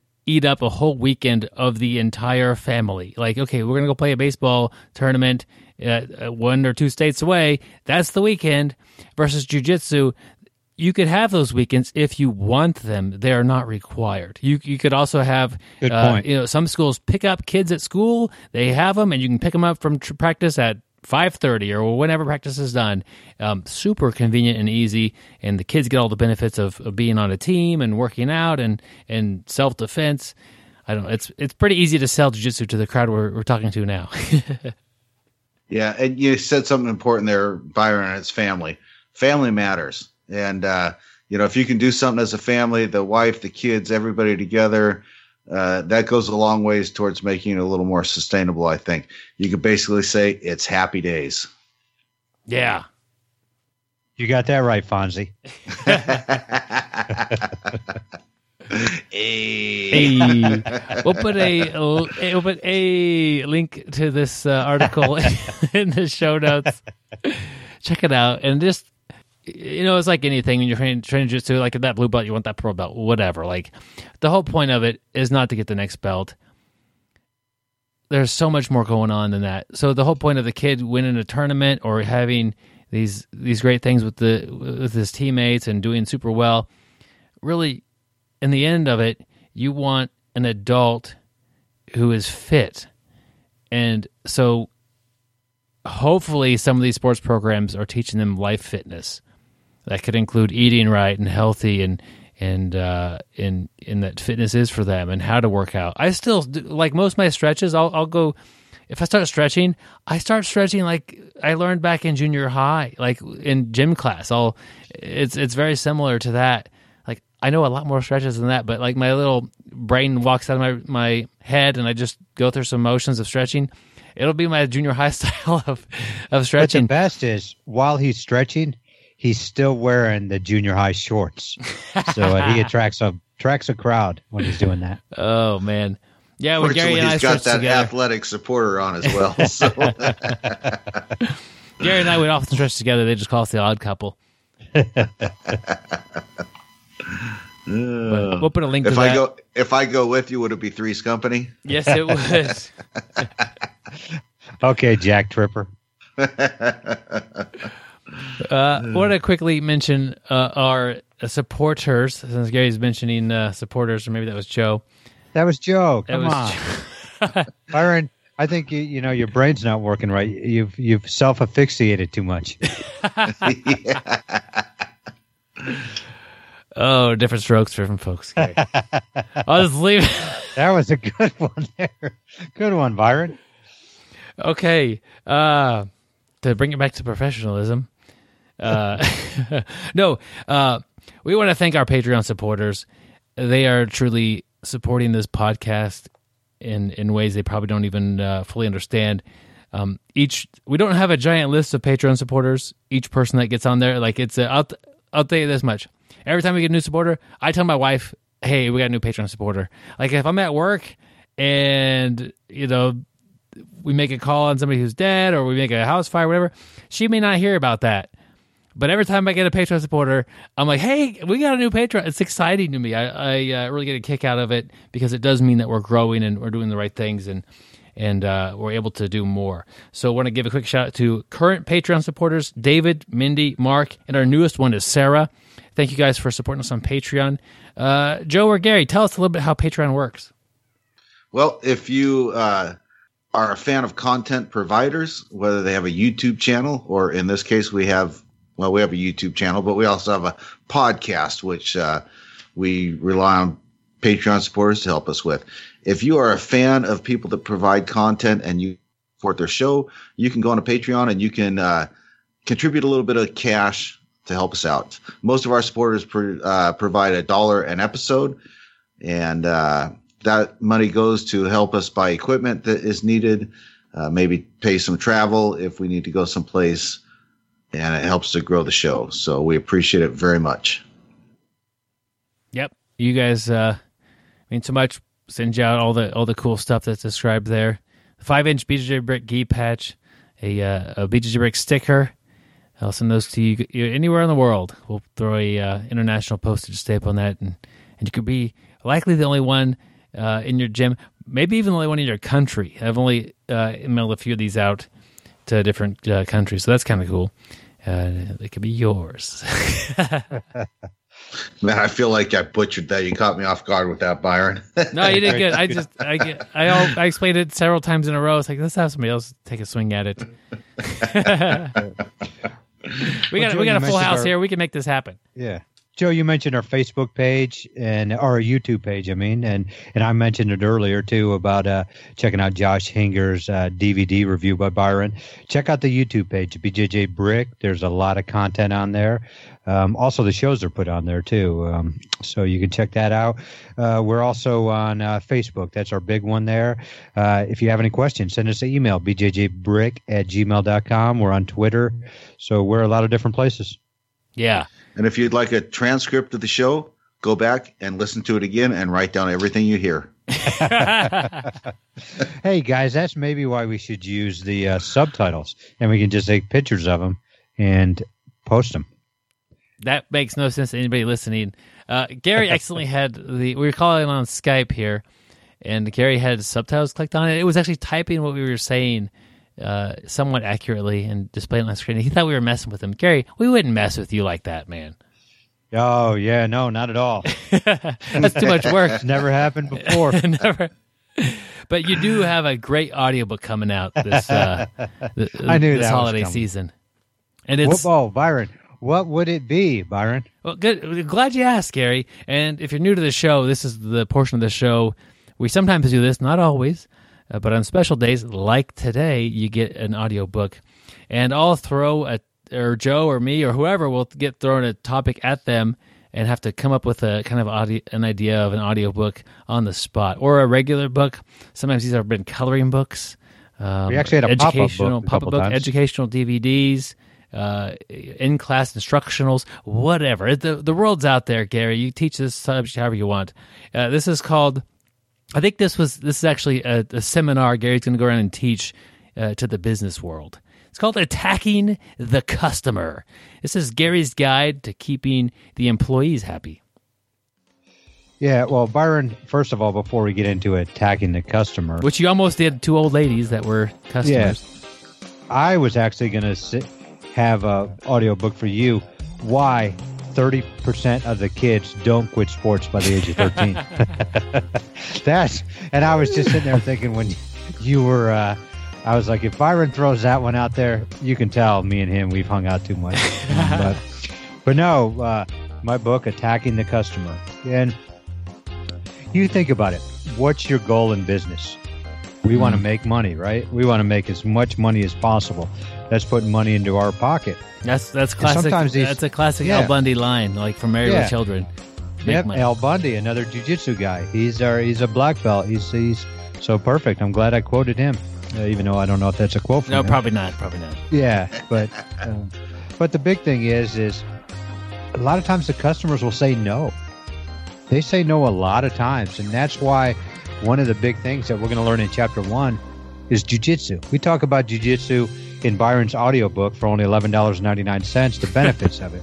We talk about you know health issues, weight issues, um, you know strength, self defense, camaraderie, social, you know, maternal, you know, all those different um, um, aspects. But never once did Byron talk about, you know, business. And what we're going to use that for, jujitsu, is we're going to make the customer say yes.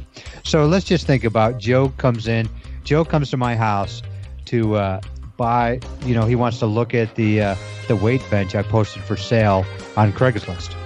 Joe comes by and I have that thing offered. It says two hundred and fifty dollars uh, firm, and so Joe comes over and uh, he sees it and he likes it and he wants it because he wants to increase his bench press. Like right now, Joe's benching forty I five like your pounds. your three qual. He sees it, he likes it, he wants it. That just sounds Yeah. bad. Joe wants to get up to fifty five pound bench. He, he wants to look you know. like the Incredible Hulk. Yeah, well, yeah. So that's what he wants to do. But so Joe offers me two hundred dollars. I'm not going to take two hundred dollars. But how can I make Joe pay me two fifty? Because we know he has it. I mean, just look at his new truck. We know he's got it. So what I'm going to do is I'm going to twist his arm, literally.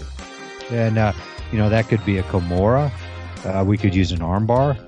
I mean, I may even you know asphyxiate him. I may you know triangle choke him but I will get Joe to sign a contract that he's going to pay me 250 bucks. I will make him write it, or he may not get out of there alive. So, I mean, it's a great way to really increase your revenue and sales. As sure as the world turns, Joe's going to sign that contract. Yeah. No, Joe's not going to sign that contract. Joe, know, Joe knows better than to chase down any Craigslist ad with an address in Gary's neighborhood. I'm not, I'm not going there. Okay, so let's just say Joe walks into to the local store that I work at. You know, let's say I work at Buffalo Wild Wings, and Joe's coming in to watch uh, watch the UFC fight because Buffalo Wild Wings a lot of times will show it.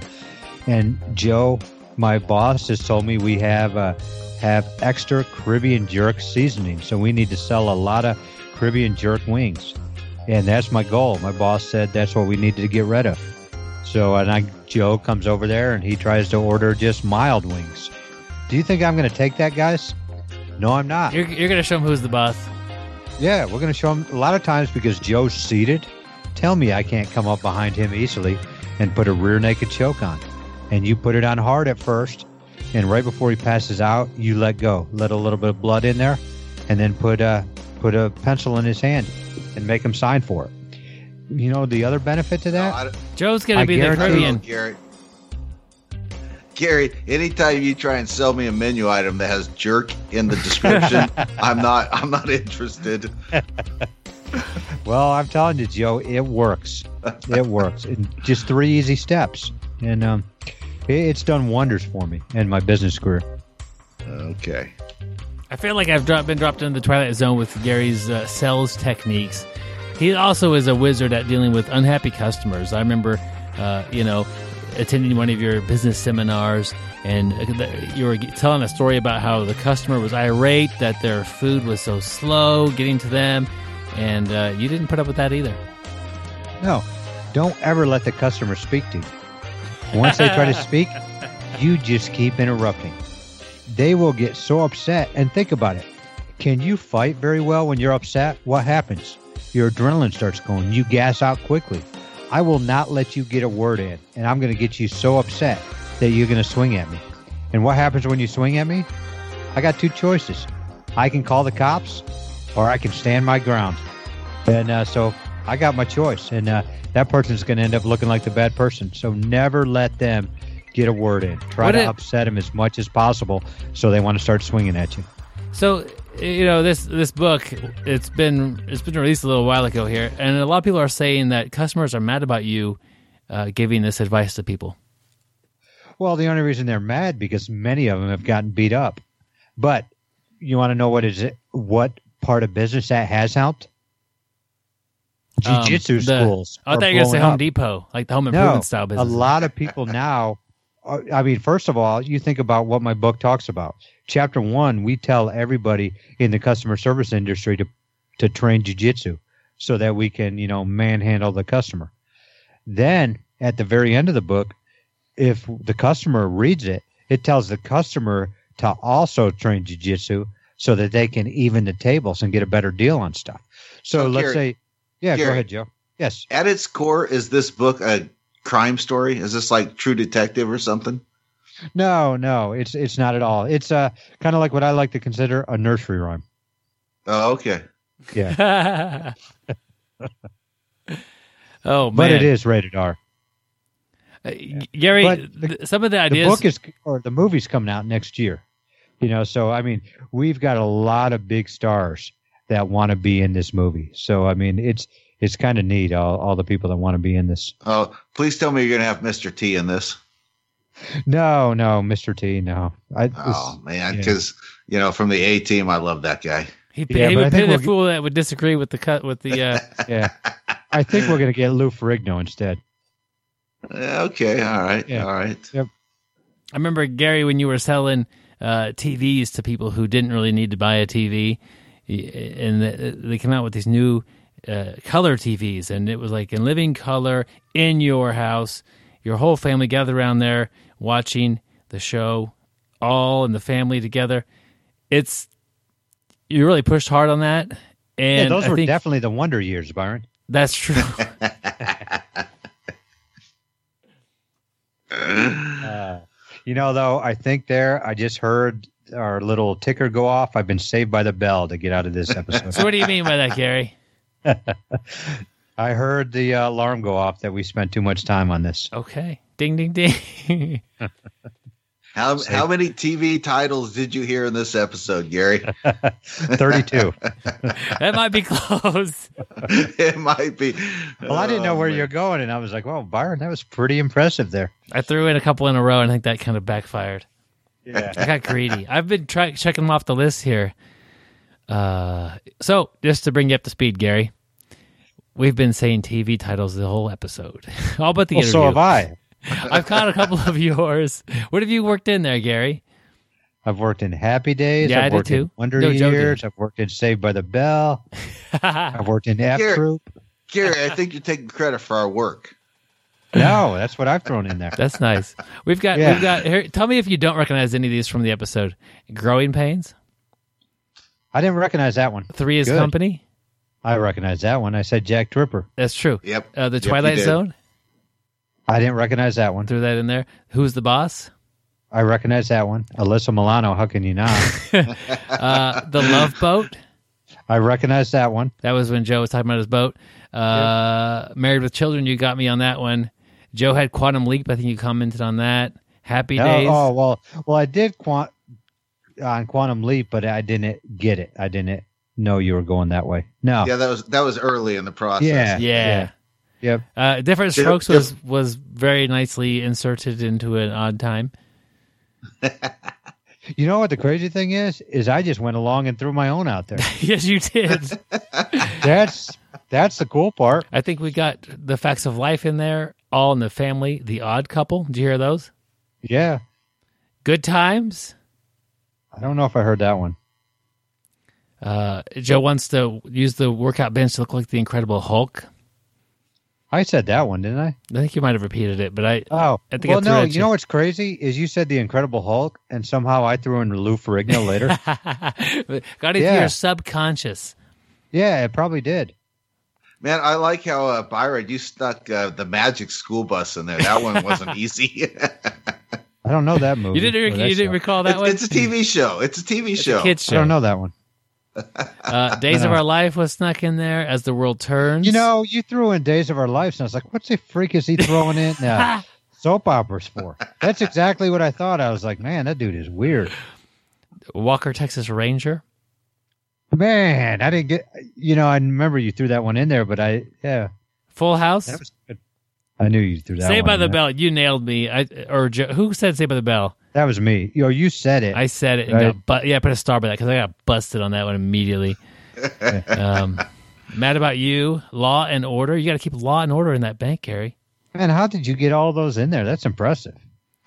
so when did you guys plan this? Because I was the first one on the call. Oh, Gary, we've been planning stuff for weeks. We got stuff in the making, my man. Well, you remember how last week I Joe was got King of the Hill. For like ten minutes before you guys even knew it? Yeah. Because I No, was I- trying to figure out what you guys were gonna mess with me about. I just saw it and it's like, hey, I wonder if I can just join this call. And I was like, I'm just gonna be quiet because uh, they're probably gonna plan something against me. That's true. and we waited for a week. Yeah. You know the show Spin City? No, I think I, don't. I think I said Spin This City or something like that. Yeah, Home you- you Improvement got that got one, thrown though. in. Uh, in Living Color. Did you remember that one, Gary? yep. You were talking about me selling the TVs. There you go. Starsky and Hutch. Joe got that one. That was early. Yep. Family Matters was smooth. I don't remember how you got it in there, Joe, but it was pretty smooth. Did you get- catch that one, Gary? Yeah, we were talking. It was uh, about training. You know, the family needs to train together. Family matters.